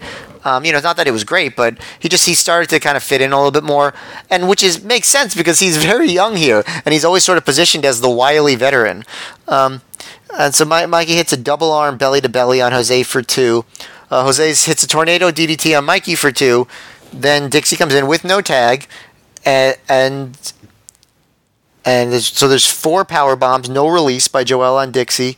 Mike hits a top rope Rana on Joel, followed by a whippersnapper. By the way, I, sh- I want to note this because it's something that people have not talked about much.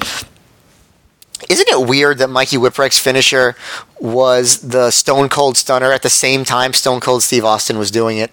Like that's bold, isn't it? It wasn't like um, wasn't the Chart Buster by Disco Inferno Osol basically the stunner? Like yeah, it, and the Ace Crusher from Johnny Ace, like well, the Ace Crusher was first, right? Yeah, yes. but you know Johnny Ace, so yeah, not really. It's it's uh, just, just it's. Sorry. Oh, I was just gonna say Mikey Whipwreck holds victory over superstar Steve Austin, so I think he's earned the right to uh, to steal his move. yeah, yeah. It's not. It's. I'm not saying it's bad. It's just. It's just weird to think like you know, like you're just doing the top guys, like the most famous wrestling move in wrestling history, probably.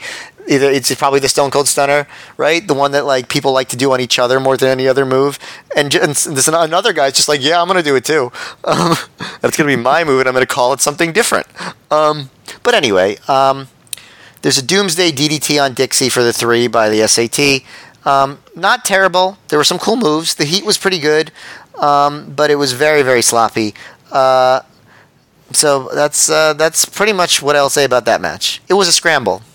Joe, I want your thoughts on this match, but I also want to know um, before the match, Mikey Whipwreck grabs, I think Mikey did, he grabs a box of Special K cereal from someone at uh, ringside. And at the start of this match, this is something that even the commentators acknowledged. The ring is covered with something. I'm going to assume it was Special K cereal. Live, can you give me, since you were there live, can you tell me what you thought of this match, but also what was covering the canvas of the ring? I can't quite cover that. It looked kind of powdery, but I guess it could have been kind of crunched Special K. Cocaine. well, oh, if only these these kids are so talented. If only they'd get their heads straight. Yeah. uh, I tend to forgive sloppiness in kind of a grudge match setting because you know you don't want you you would expect you know kind of tempers to flare and things like that. But I guess that's more of a, a, brawling style and not intricate spots they were trying to do and just messed up. So there were some cool moves, but uh, yeah, this was a scramble match, and uh, I thought the Doomsday DDT was a hell of a move. I don't know why they kind of kiboshed the Spanish Fly because that's uh, which is uh, the move of 2018 going by WrestleMania. And it's nice that, that that their move name has carried over to that. I don't know why they abandoned it because it's usually the biggest pop they'd get, but uh, you know, some good stuff. But uh, it was a SAT match. Yeah, um, I am a little bit lower on this match than you guys. Not that you guys are raving about. I thought this was a little worse than a normal scramble match. I just, I don't know. Uh, Mikey Whipwreck was fine, but I wish some of the other Special K guys were in there instead. Uh, it just it, it's not just was a little bit worse version of the scrambles I'm used to. While Doug Gentry kept telling me this was not a scramble match, didn't feel like a grudge match at all. I also thought it was kind of I mean funny, not necessarily a laugh riot, but like Mikey Whipwreck is the guy who trained this SAT. So you think, hmm, wonder what he's going to do in the ring with the SAT. And the very third first thing Mikey Whipwreck does in the ring is a tilt a whirl Rana that he botches with one of the SAT. And I thought, ooh. But um, y- yeah, just it was just a, a, a slightly subpar scramble. I do think that Maximo explosion on the apron, it was always crazy to see a big apron spot like before apron spots became the norm and the hot thing to the point where they happen frequently in WWE now. Um, there's another funny little bit on commentary where Doug Gentry says if Special K cleaned up, they'd be so much do so much better of a job. And he says, look at the announcers. And there's been a couple jokes on the show about Doug Gentry cleaning up. So little line, maybe that was something recent going on in Doug's life, but there there's a couple jokes like that in during this show. Another weird commentary bit is Gabe and Doug don't recognize who Be- Becky Bayless is. They're like, uh, she's in Special K's Entourage, and they're they go, "Who's that girl?" Like they point out that they don't know who she is, even though they called her out by name when she was part of Homicide's entourage during the Homicide's gang during the during versus Steve Corino's group storyline. So one of those weird moments where they are relaunching Becky Bayless and are now forgetting that they know who she is. So, uh, not much else to this match. Uh, you guys still with me? I'm here. Oh, yeah. Yeah, good. I just Um, so after the match, the Special K do a really shitty beatdown on the SAT. Carnage Crew runs in, they attack Mikey. Gabe says this is to get revenge for Mikey cus- costing them a match at Epic Encounter. Mike is able to make a brief one-on-two comeback until Justin Credible runs in and attacks to an, him to another big pop. Logan DeVito introduced Justin as the new mem- newest member of the Carnage Crew group, so that explains why he was wearing that controversial Jinx T-shirt. Um, cr- pretty weird to think that you always think of Carnage Crew as a tag team, but Gabe even reminds us they still have Masada. So at this point, the Carnage Crew is a four-man stable. Like it's pretty weird to think about at this point, but And there's at least and there's at least one match where they all wrestle together. Yeah.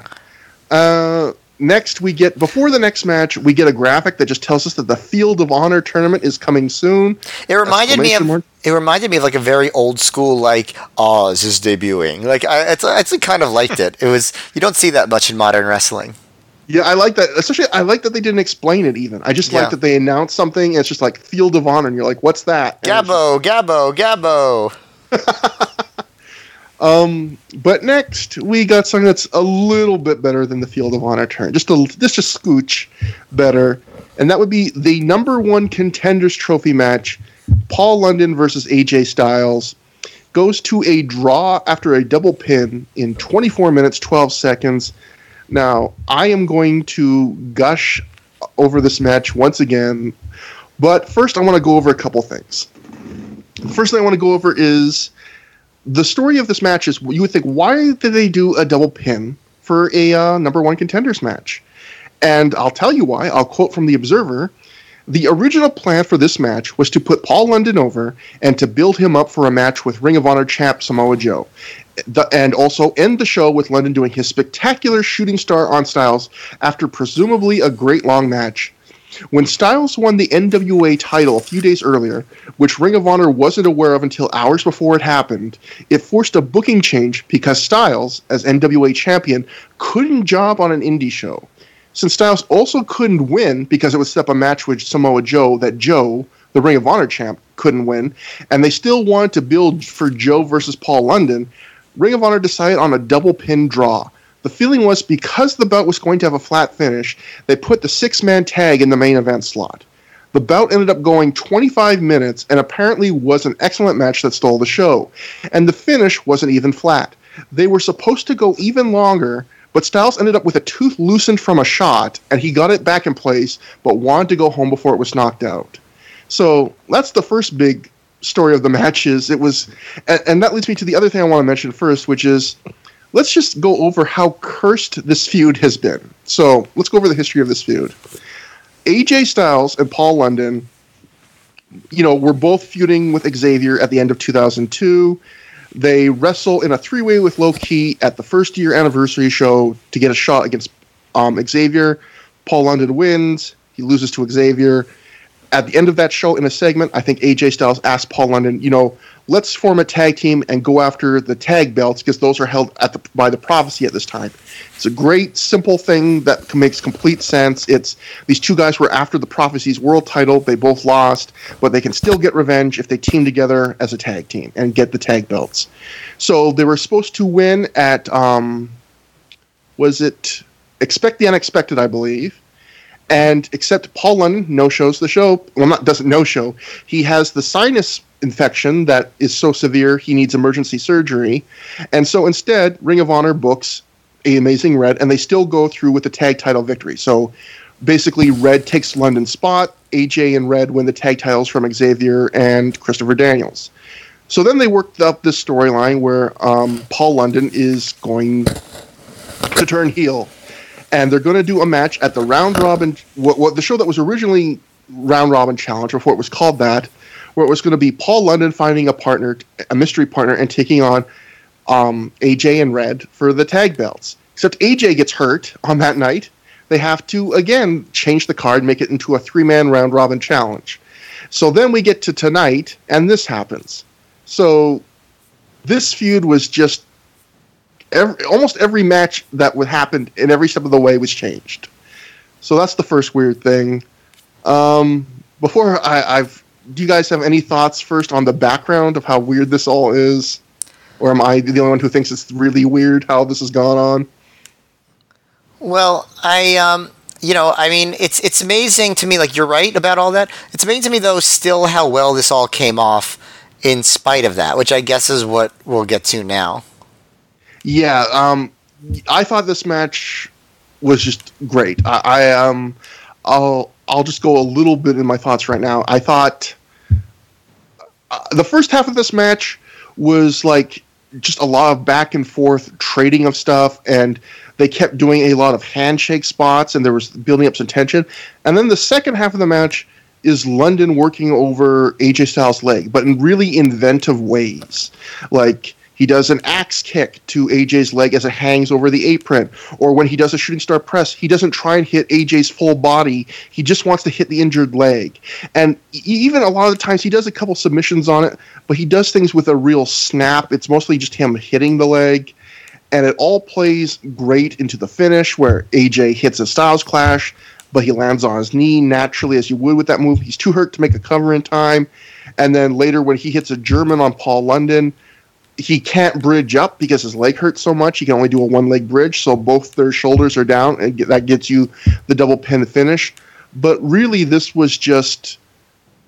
It was a great match that actually told a story in the second half, but lot, had lots of good one-upmanship. I thought the pacing was just right. You know, it didn't. It was. It wasn't like always breakneck every second, like craziness. But these two guys are just so good at what they do and it had a little bit of everything. I thought. Um, like Joe, what did you think live of seeing this match? Uh, live at the time, I thought this one was one of the best live matches I had ever seen personally. And 15 years later, and probably 100 wrestling shows since, it's still up there. It's so good. It it literally like checks so many boxes in terms of storytelling and selling and having that play into the finish and having like cool creative moves and you know I think you know, uh, London catches AJ's leg for a kick at one point. AJ tries an enziguri, but London just kind of spins and dragon screws the leg at the same time, which was awesome.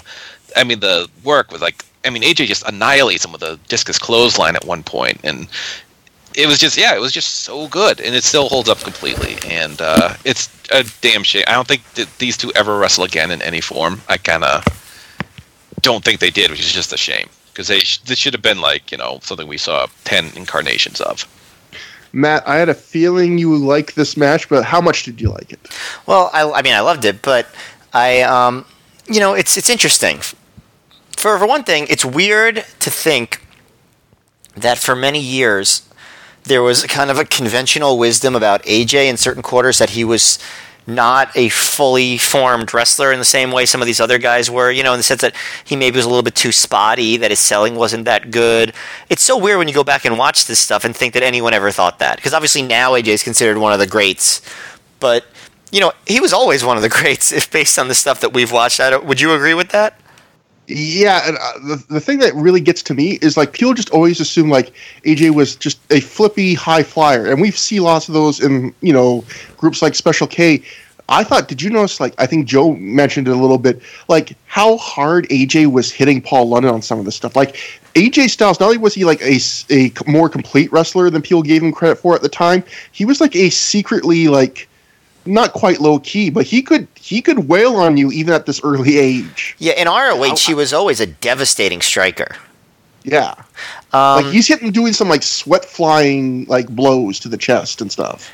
Yeah, and you know, and it's great to see like a good match between two veterans who really know their stuff. But it's also like there's something about watching two precocious young guys with something to prove and a lot of just a lot of physical talent um, to do trying to do an epic match because they can do things that the veterans really can't do. Like they can combine some of the great like the ideas with the physicality that you just can't do when you're 40 years old, even when you're AJ Styles and I, uh, you know, so th- that's really exciting too. What I liked about this match so much was that it was different than any ROH match we've seen so far. The stalling at the beginning, like you said, they build the tension. They kept doing the handshake teases and all that stuff. You just never saw that in any ROH match, and the crowd was not getting restless with it at all because they just were such in awe of these guys, and the guys, you know, were just so good. You know, early in on in the show, we would talk about you know some of the crappy guys and the ROH uh, uh, undercards, and then you'd get you know the Bryan Danielson and Low Ki matches where you're like, okay, these guys are on another level. Even as ROH as it has improved dramatically, you still have this very small core of guys that's just on this completely different plane of existence in terms of their talent, in terms of how snug what they do is, in terms of how smooth it is, how logical it is. And you know that short list, you know AJ Styles, Paul London, Bryan Danielson, uh, Samoa Joe will be on it pretty soon. Uh, Low Ki is on it. Um, you know, I don't even know if Daniels is always on it. Um, but there's these certain guys where you just look at them. But he, but uh, you know, Daniels I'd include in there too. And there's these certain guys you just look in there like these guys are just on another level.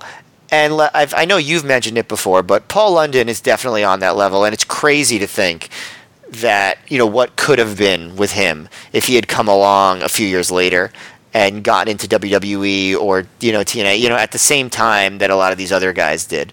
Um, you know, it's it's it's a very regretful what if situation because he was as good as anybody. Um, I think.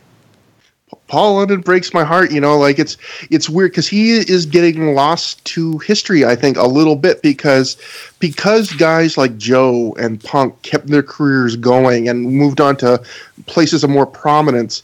I think pe- more people revisit their early ROH stuff. But Paul London, uh, he doesn't get revisited as much. And even I, one of my big revelations in rewatching what we've rewatched so far is how good Paul London was. Like he is better than I remembered.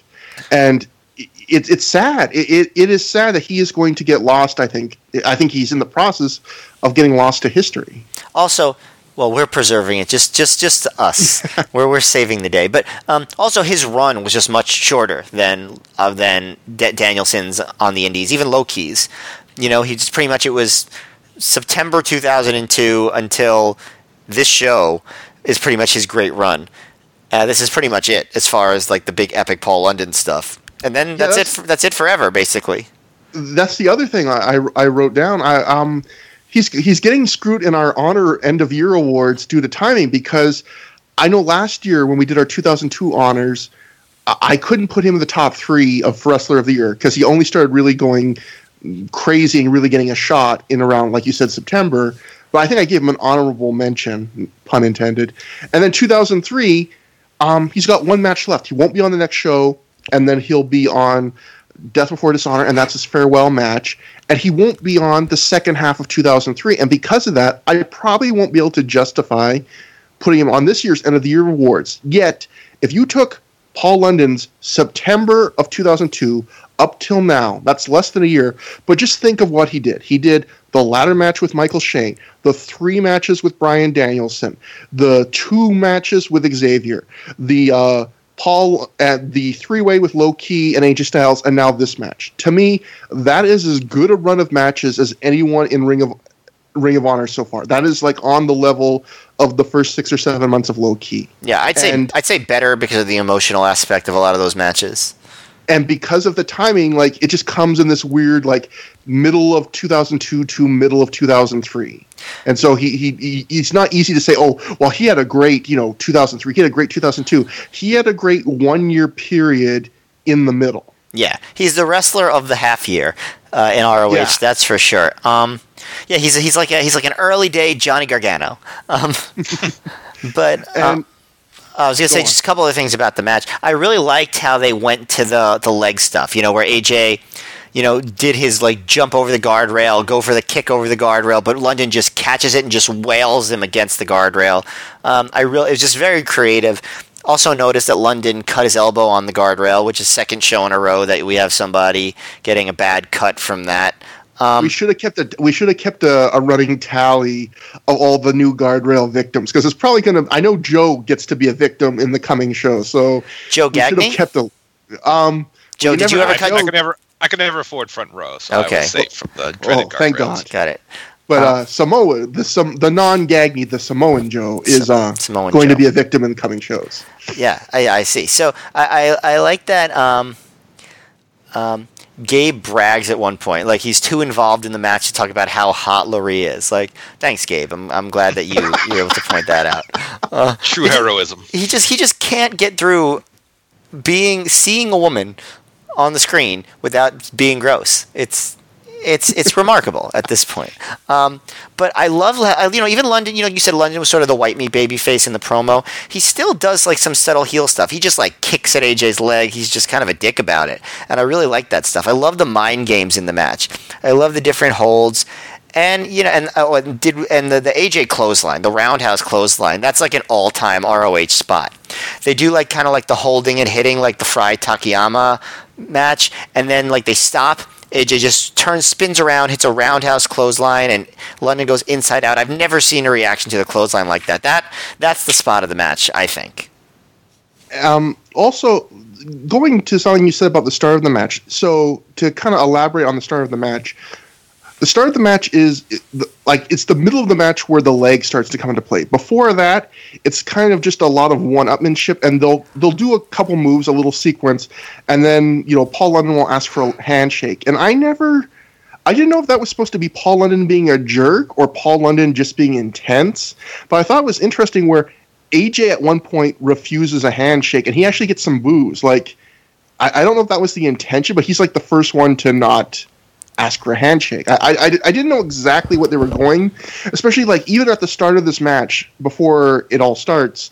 Um, Paul London's like slapping hands at ringside. He's just being a total baby face. I so took that it, was the. Oh, sorry. Go on. I took it as mind games.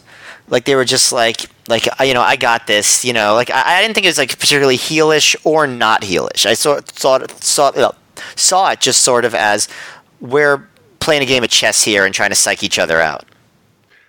And I, I guess one other thing I want to mention is I don't know if we have any professional wrestlers that listen to our show, active pro wrestlers, but I'll say this: there's a great thing to learn in this match where there are so many wrestling matches. What what the wrestlers do, and and it's a one way of doing it is you start working on someone's limb if you want to work on a limb in the match, and you work on the entire match. And the problem with that is sometimes is you have big moves you want to do that involve that limb, and you want to do those big moves at the end and now you either have to kind of ignore the selling or not do them. Thing I like about this match is they saved all the limb work for the second half of the match, and it was just as effective. So I would suggest to some wrestlers like steal a page from this match, and you know, do the moves that involve that limb in the first half. And then do the limb story if you want to do like a story with an injured leg. You know, you don't have to do it the whole match if you do it well. And this like, is something that even this is something that I've even seen AJ, you know, do like the way you're describing here, where he still like you know is selling the whole match and then goes back to just using his leg. So he knows how to do it, but I guess a lot of wrestlers just decide, oh, I don't need to worry about that. No one cares, but we do care. I mean, I mean, there is a moment like uh, where he does the does like the springboard off the ropes into the reverse DDT. And I saw someone online in a review complain that you know he didn't sell his leg when he, but I think for the most part the selling in this match is good. And again, it's I think it's easier to tell like a limb story and be consistent when you're not doing it for 25 minutes. If you only have to do it for 12 minutes, you're making it much easier to be consistent for yourself. And I, I, think that's just a great lesson to learn.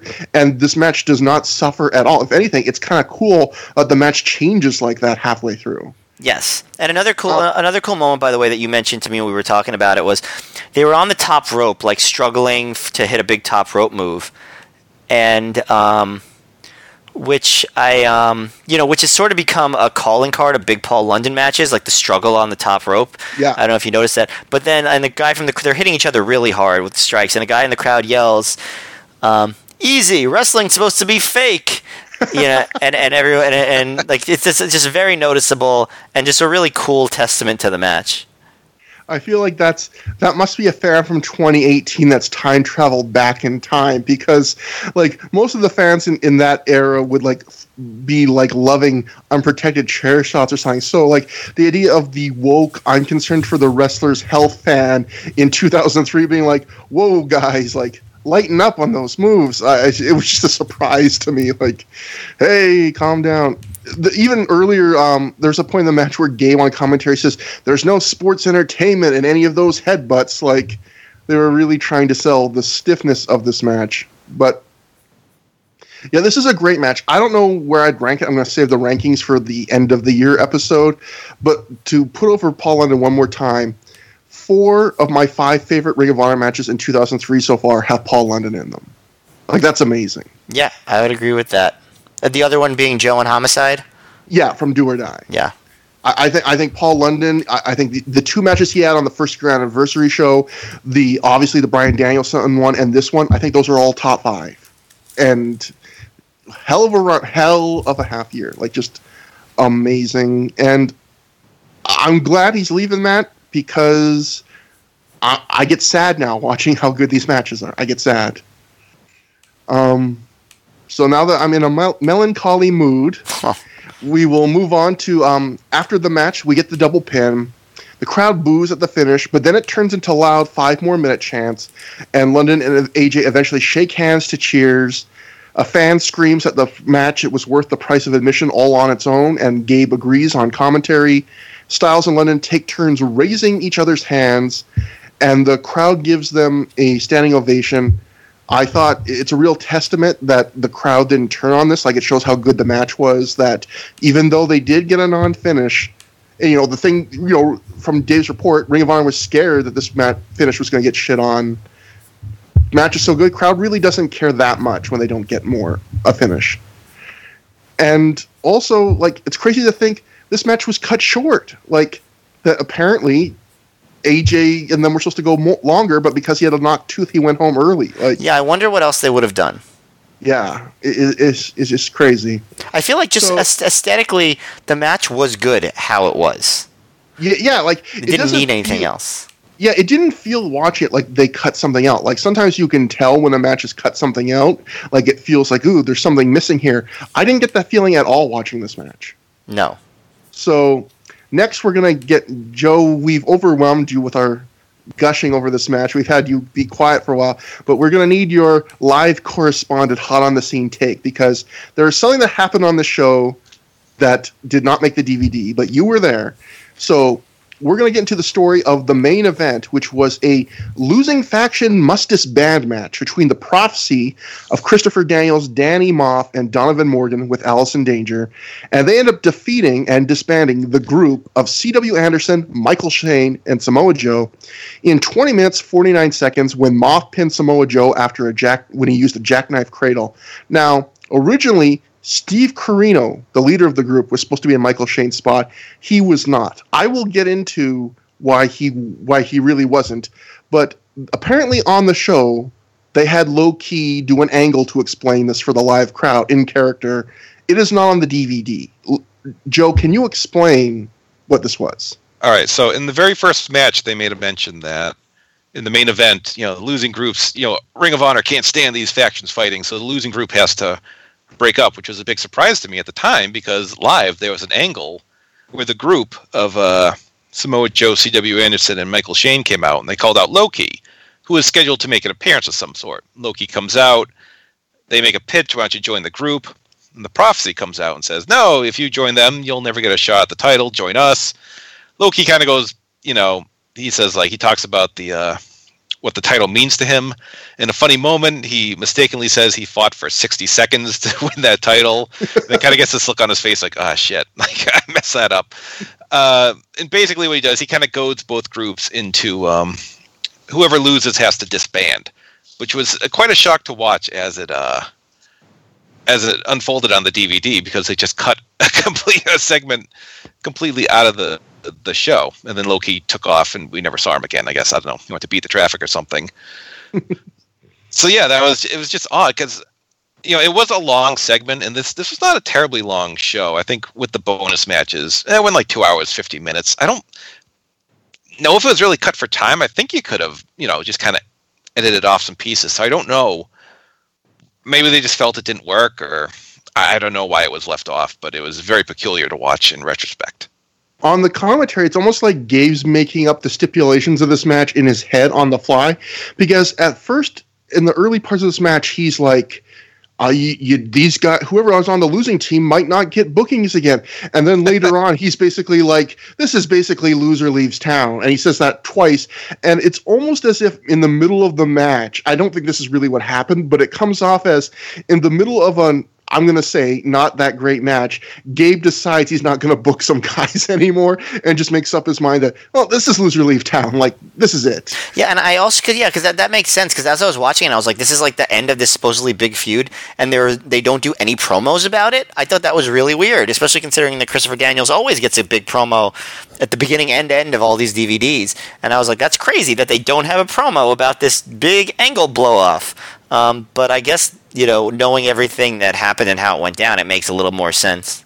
So I've done a lot of research on this. So I will give two sides of the story. The one side I can't give is the side of the person who accused Steve Corino of what's I'm about to describe. So when I describe this stuff, uh, let's just, in the sake of fairness, realize, you know, everyone's got their own sides to stories. There's two sides to every story, sometimes more than two sides, blah blah blah. You know, I'm just giving these people's in in their version of events. I'm not saying anything's for sure the truth, but this is what Dave Meltzer reported at the time of the show. Dave writes the second problem with the, with the match, I skipped whatever the first was, was that Steve Corino no showed. He never directly called the promotion, but he did send word through a third party at 10:30 p.m. the night before the show. Booker Gabe Sapolsky was able to get Michael Shane as a replacement, going on the assumption that Corino isn't coming back, and Dave writes in brackets, and in wrestling, that means eventually he will. They had Low Ki come out. Joe asked him to join the group, and Daniels told him that that would be dumb because if he joined with Joe, he couldn't get a Ring of Honor title match. Low Ki then challenged both teams to agree to a bout where the losing team had to disband. Maff pinned Joe with the idea that it sets up Maff with up for a title match on the 628 show in Philly. Word was the six man couldn't follow Styles in London, and the finish didn't get over as well as noted.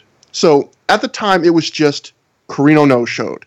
So there Steve Corino was one of the most prolific shoot interview guys in wrestling. He was like just on behind the Sandman and New Jack and Raven tier in terms of guys who produced a lot of shoots. His shoots I found to be pretty entertaining. So in a later 2003 Ring of Honor shoot interview, Corino tells his side of the story. And it's about for people who want to go out and find a copy of it if you want to hear Steve actually tell this, it's like the first 20 or 30 minutes of the, it, you know, it's pretty well told, but I'll try and give like the crib notes. This is Steve Corino's reason why he did not make the show. Um, Corino on June 1st was on a plane flying back to his home state of Pennsylvania after a Zero One tour.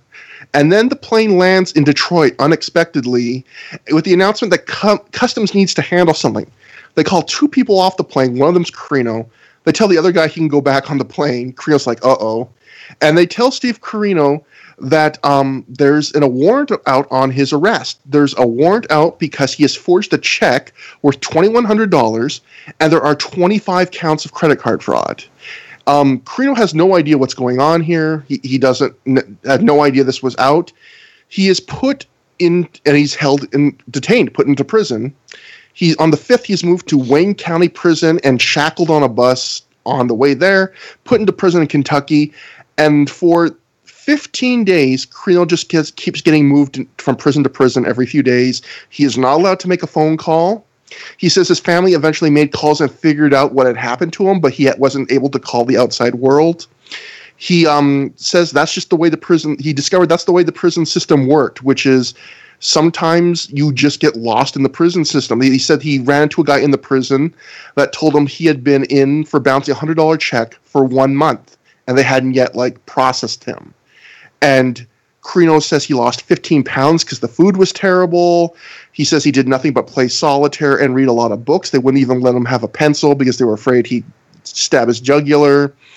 Um, he he says he felt like he was starting to go insane the last day. He felt that he was caught between heaven and hell because he never knew when he was going to get out. So I mean, he it, the way Corino tells it, this was a very harrowing experience for him. And it turns out it was an ex girlfriend. Steve says, and they realized once they finally brought like these charges after the 15 days to court, they realized very quickly they were probably suspicious when her claims of um, fraud went to 2001 and he said quickly they they said at first they misread and thought it was 2002 but at the court when they realized her fraud charges were related to things in 2001, he said you could see their faces change quickly because all the prosecutors realized like who would wait two years to file a fraud charge. Turned out that a lot of the fraud things were like in her name. Like there was a $500 charge on a credit card to repair a car, but it was her car. And the the the cherry on top was Corino says that um, before this ever happened, this ex girlfriend sent him emails saying that like I want some money from you, and if you don't, I can make your life very difficult.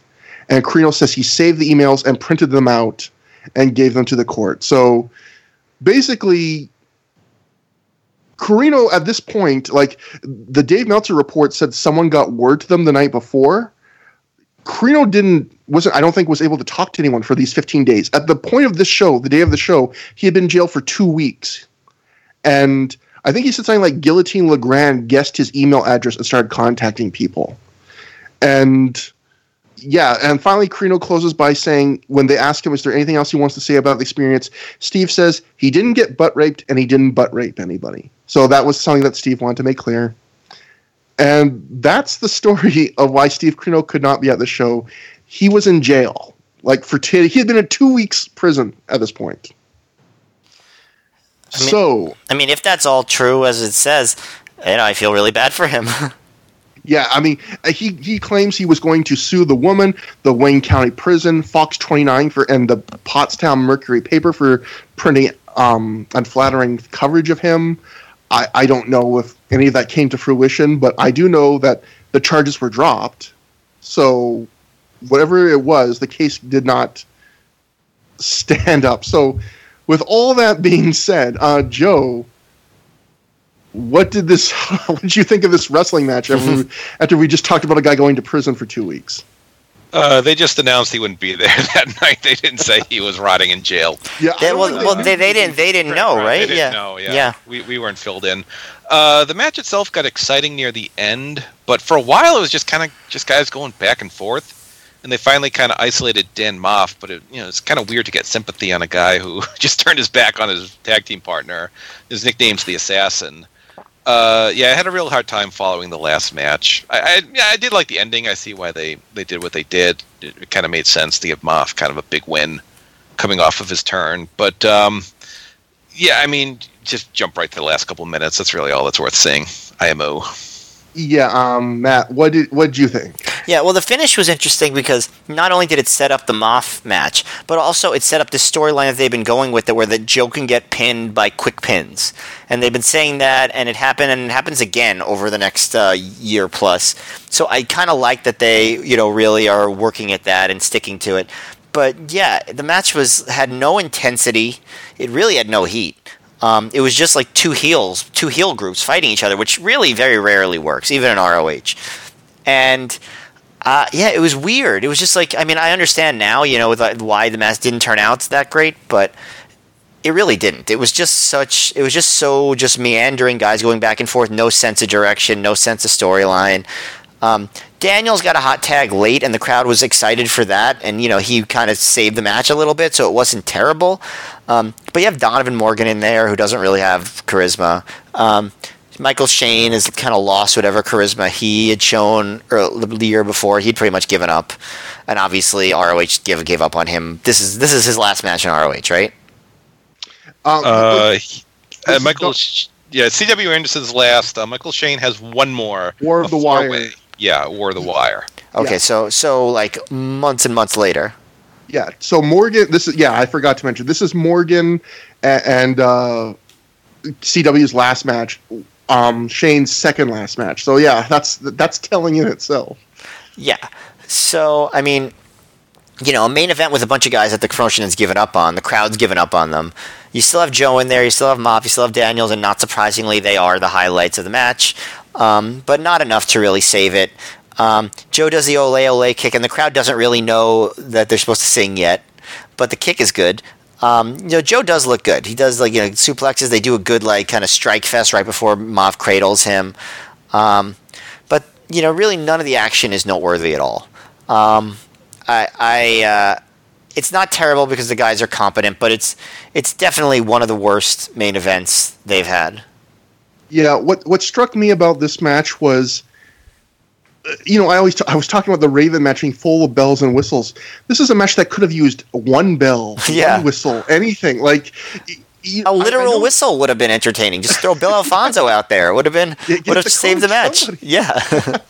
Um, yeah, like I know from just the background I just listed off, we know this originally wasn't supposed to be the feud ending match, but the day of the show they knew it was.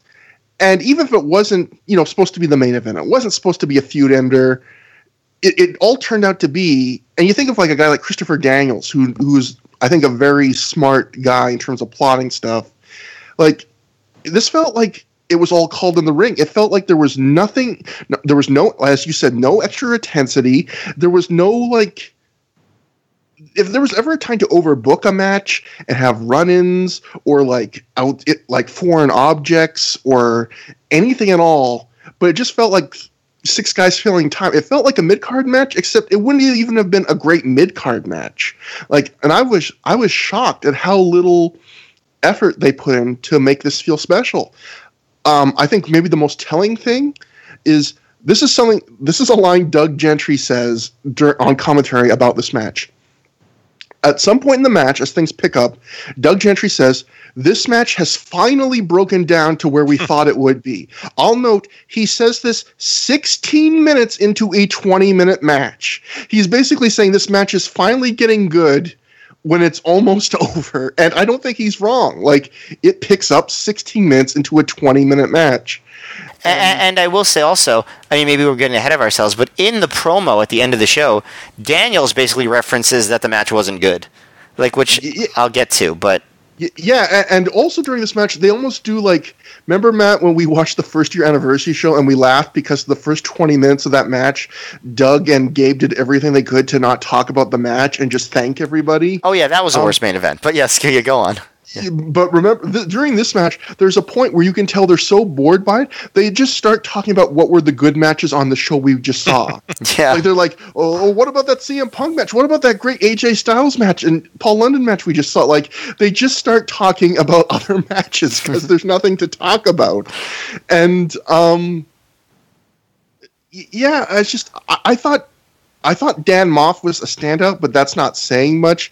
I felt like you could have used more um, Samoa Joe and Christopher Daniels in this match because, you know, they're the by far the two biggest stars in this match, and so I would have leaned on them a bit more, got me a bit more of them. A lot of Don, a lot of Don, a lot of Donovan Morgan here.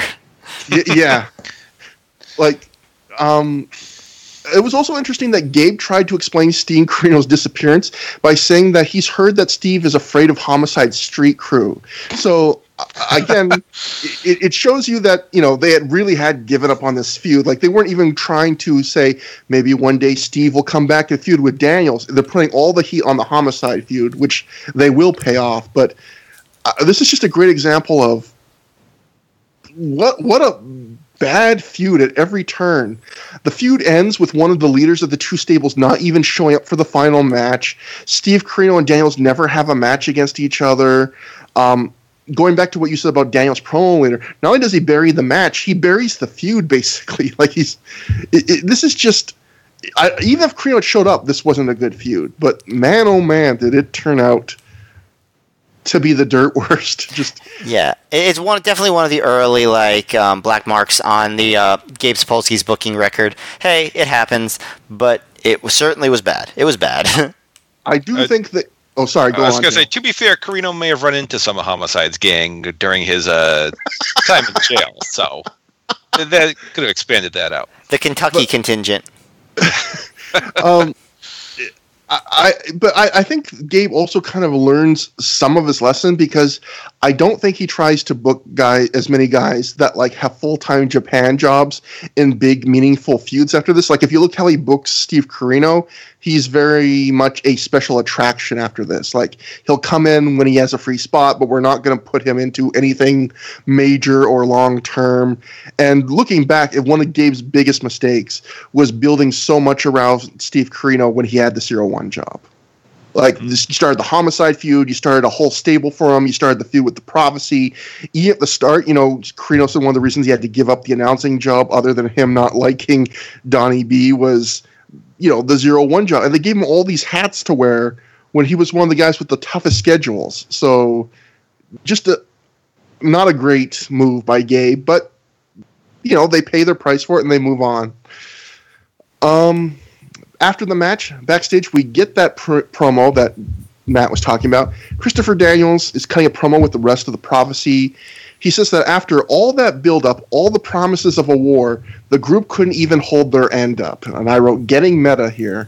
Uh, Daniels tells Dan Maff he hit a home run tonight, and that while Daniels is in the Ring of Honor World title hunt himself, Maff deserves a shot too, and has every right to hold the belt for himself. Daniel says if for some reason Joe escapes Maff with the title, Daniels will be waiting in the wings for him, which I felt was like a little bit. I don't like that because it almost kind of t- tips your ha- the hat that Maff's going to lose. Not that people thought he was going to win, but he's basically saying, "Well, if you lose, I'll face him next." Well, that lays out the booking plan basically. Um, the prophecy all f- high five and leave to party, but Raven catches Daniels and wants to talk to him for a minute. Raven pulls him aside and tells Daniels that he's a big fan of him and needs to ask him a favor. He says he needs someone as manipulative and diabolic as he is to team with him against Punk and Cabana on the next show. Daniel says it's an intriguing thought and he's a big fan of Raven's work as well. Raven just says like, let's not make this into some mutual blowjob society. Are you in? Are you out? Daniel says he's in. So, two birds with one stone here. We get a little celebration and a build up a couple matches for the next show. Matt, like, did you have any thoughts on this promo? No, I mean definitely the most noteworthy thing was how much he buried the match. You know that you couldn't live up to the hype, couldn't hold up your end of the bargain. I, you know, I mean you don't see that too often in ROH where they just bury their own shit. But I guess it was no denying that they had to acknowledge that they knew they messed up with this feud. So, but I did like, you know, I like the the whole like you know Raven just like lurking, be like, come over here, man, and setting up that match. I look forward to that match. Um, but yeah, I mean, Daniels always cuts a good promo, um, and I think this was pretty good. Joe, you have any thoughts? I liked uh, what I thought. What a nice man Daniels is, telling Maff, "He, you did a good job. You deserve an opportunity." I'm like, what a, what a good management style there. I appreciate that. Yeah, Daniels really like. You know, some shows he's really extra heelish, and then other shows it's like, hey, you know what? Daniels is a, is quite reasonable. It's it's interesting how they just it's interesting how they just they they can't really commit with some of these guys to what they are. Yeah, this, this is the first. T- this is not the first time we've seen like Daniels actually be kind of wholesome and and like the voice of reason or the uplifting guy for the guy who's supposed to be the scary cult leader. Like this would be like I don't know if David Koresh was like, you know what you need? You need a hug. Like, Well, I'm sure. I'm, listen, uh, listen. Do you really think he didn't do that? Well, he gave a certain kind of hug, but that was one of the bad things he did. Right, think. exactly. Exactly. Hug, hugs can be insidious, Trevor. Um, no, but I think probably what it is is that, that this is just probably who Christopher Daniels is in real life. I think it is. and that's just you know it bleeds into his character sometimes. like I've heard enough shoot interviews where younger wrestlers couldn't rave enough about like the influence Daniels had on them and you know the nice favors he did for them. So I think yeah, I think he's almost like a Bryan Danielson type where his natural like kindness shows through even when he it isn't a character that he probably should be hiding it, but he just can't help but be supportive. Um I also have to say, I don't really think, um, you know, after seeing that blood feud uh, or blood, uh, all the blood spilled in that, Daniels would be like, "Yeah, I gotta get me in on this." Like, I, why would he give a shit like what Raven's doing? I don't know if I really bought that, but maybe he was just a big fan. yeah. He did say he did say he was a big fan. Yeah. Like it did feel i have to admit it did feel a bit like kind of a cool moment that i didn't think i'd like as much. Like it is kind of cool to see these worlds colliding of christopher daniels and raven and them giving each other props. Like it, it is this kind of cool ecw meets modern indie wrestling moment. And i'm sure they had crossed paths somewhere before probably but i, I like the idea that, that you know they were like game recognizes game. You're cool. No you're cool. Let's team. So we just have a couple second segments left. Uh, elsewhere, Samoa Joe is backstage with another one of his extreme close-up interviews where we see every pore in his nose. Um, Joe says he made the bet and now he has to pay the price regarding losing the main event.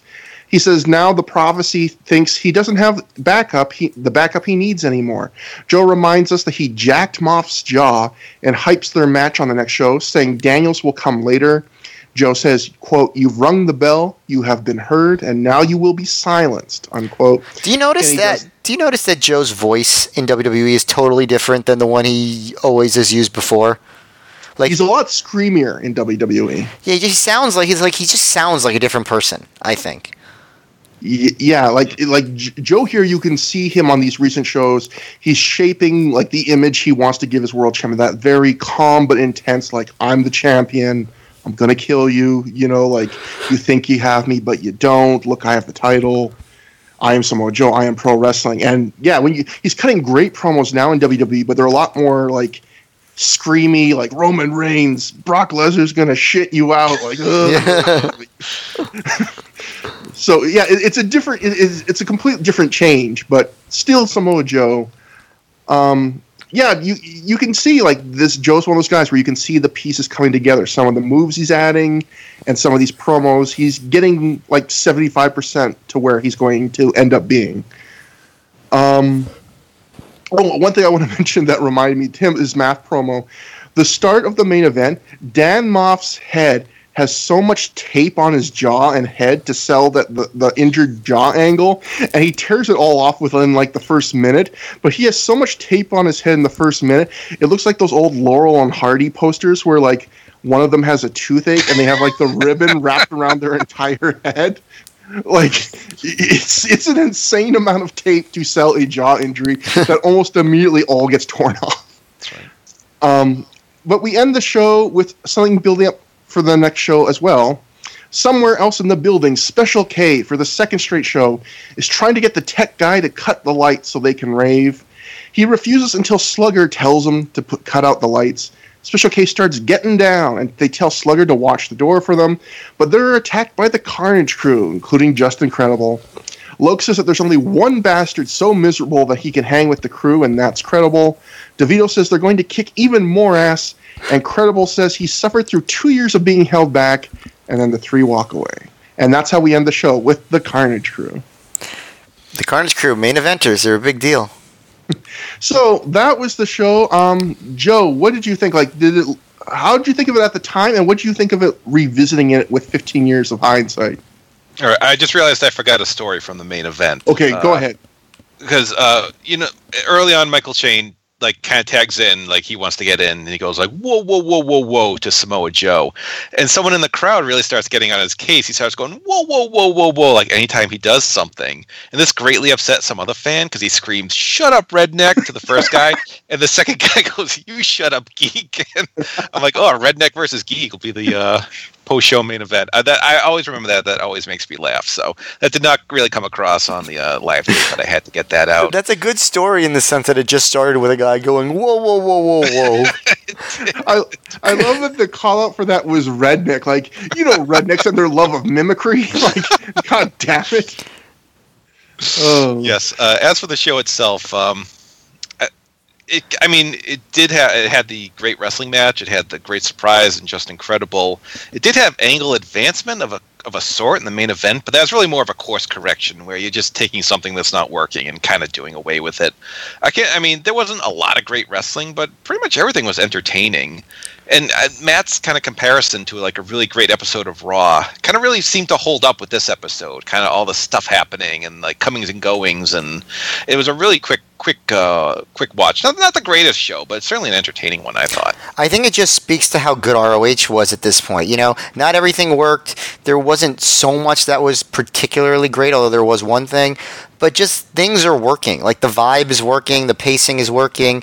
You know, the, the, the characters are over, and so the show is just good. Like even when it's not great, it's just it's consistently good. Yeah, um, I would say this was a step down from a lot of the 2003 shows, but still enjoyable. And obviously, it had the one great match, but it speaks to the how much depth Ring of Honor built up in one year. Where like a few things went wrong in the show, like the striker match, you know, kind of underperformed. The main event had its big change. You know, the semi-main event had to have a double pin, and like there's enough talent and enough depth that things can go wrong and they can still pull out a good show. Where I think if the first few shows something had happened to like Danielson or Low Ki, like the show would have just cratered. But now they can take a hit and still put on a good show. So I thought that was a, a big difference. Um, I want to thank Joe again for coming on and explaining, you know, whoa, whoa, whoa to us. I, I think I thought I thought the most important thing was going to be you explain the Low Ki thing and your live thoughts, but turns out whoa, whoa, whoa is the thing that's going to stick with me for, for the most from this one. Um, I'm sure we'll have you on one day again. Do you have anything else you want to plug uh, other than the shows I plugged at the top of the show? Uh, yeah, you did a fine job at the start. Twitter is uh, Joe Gagne, G A G N E. Um, I'm 10 followers away from 1500, and that was my one of my New Year's resolutions this year. Surely the stupidest one, but uh, if you could help out, I'd appreciate that. I do, I do good, good tweets. Not not as good as Trevor. Matt doesn't really tweet anymore, but uh, Mostly retweets about politics. yeah, Um, hardcore Sinclair. Uh huh.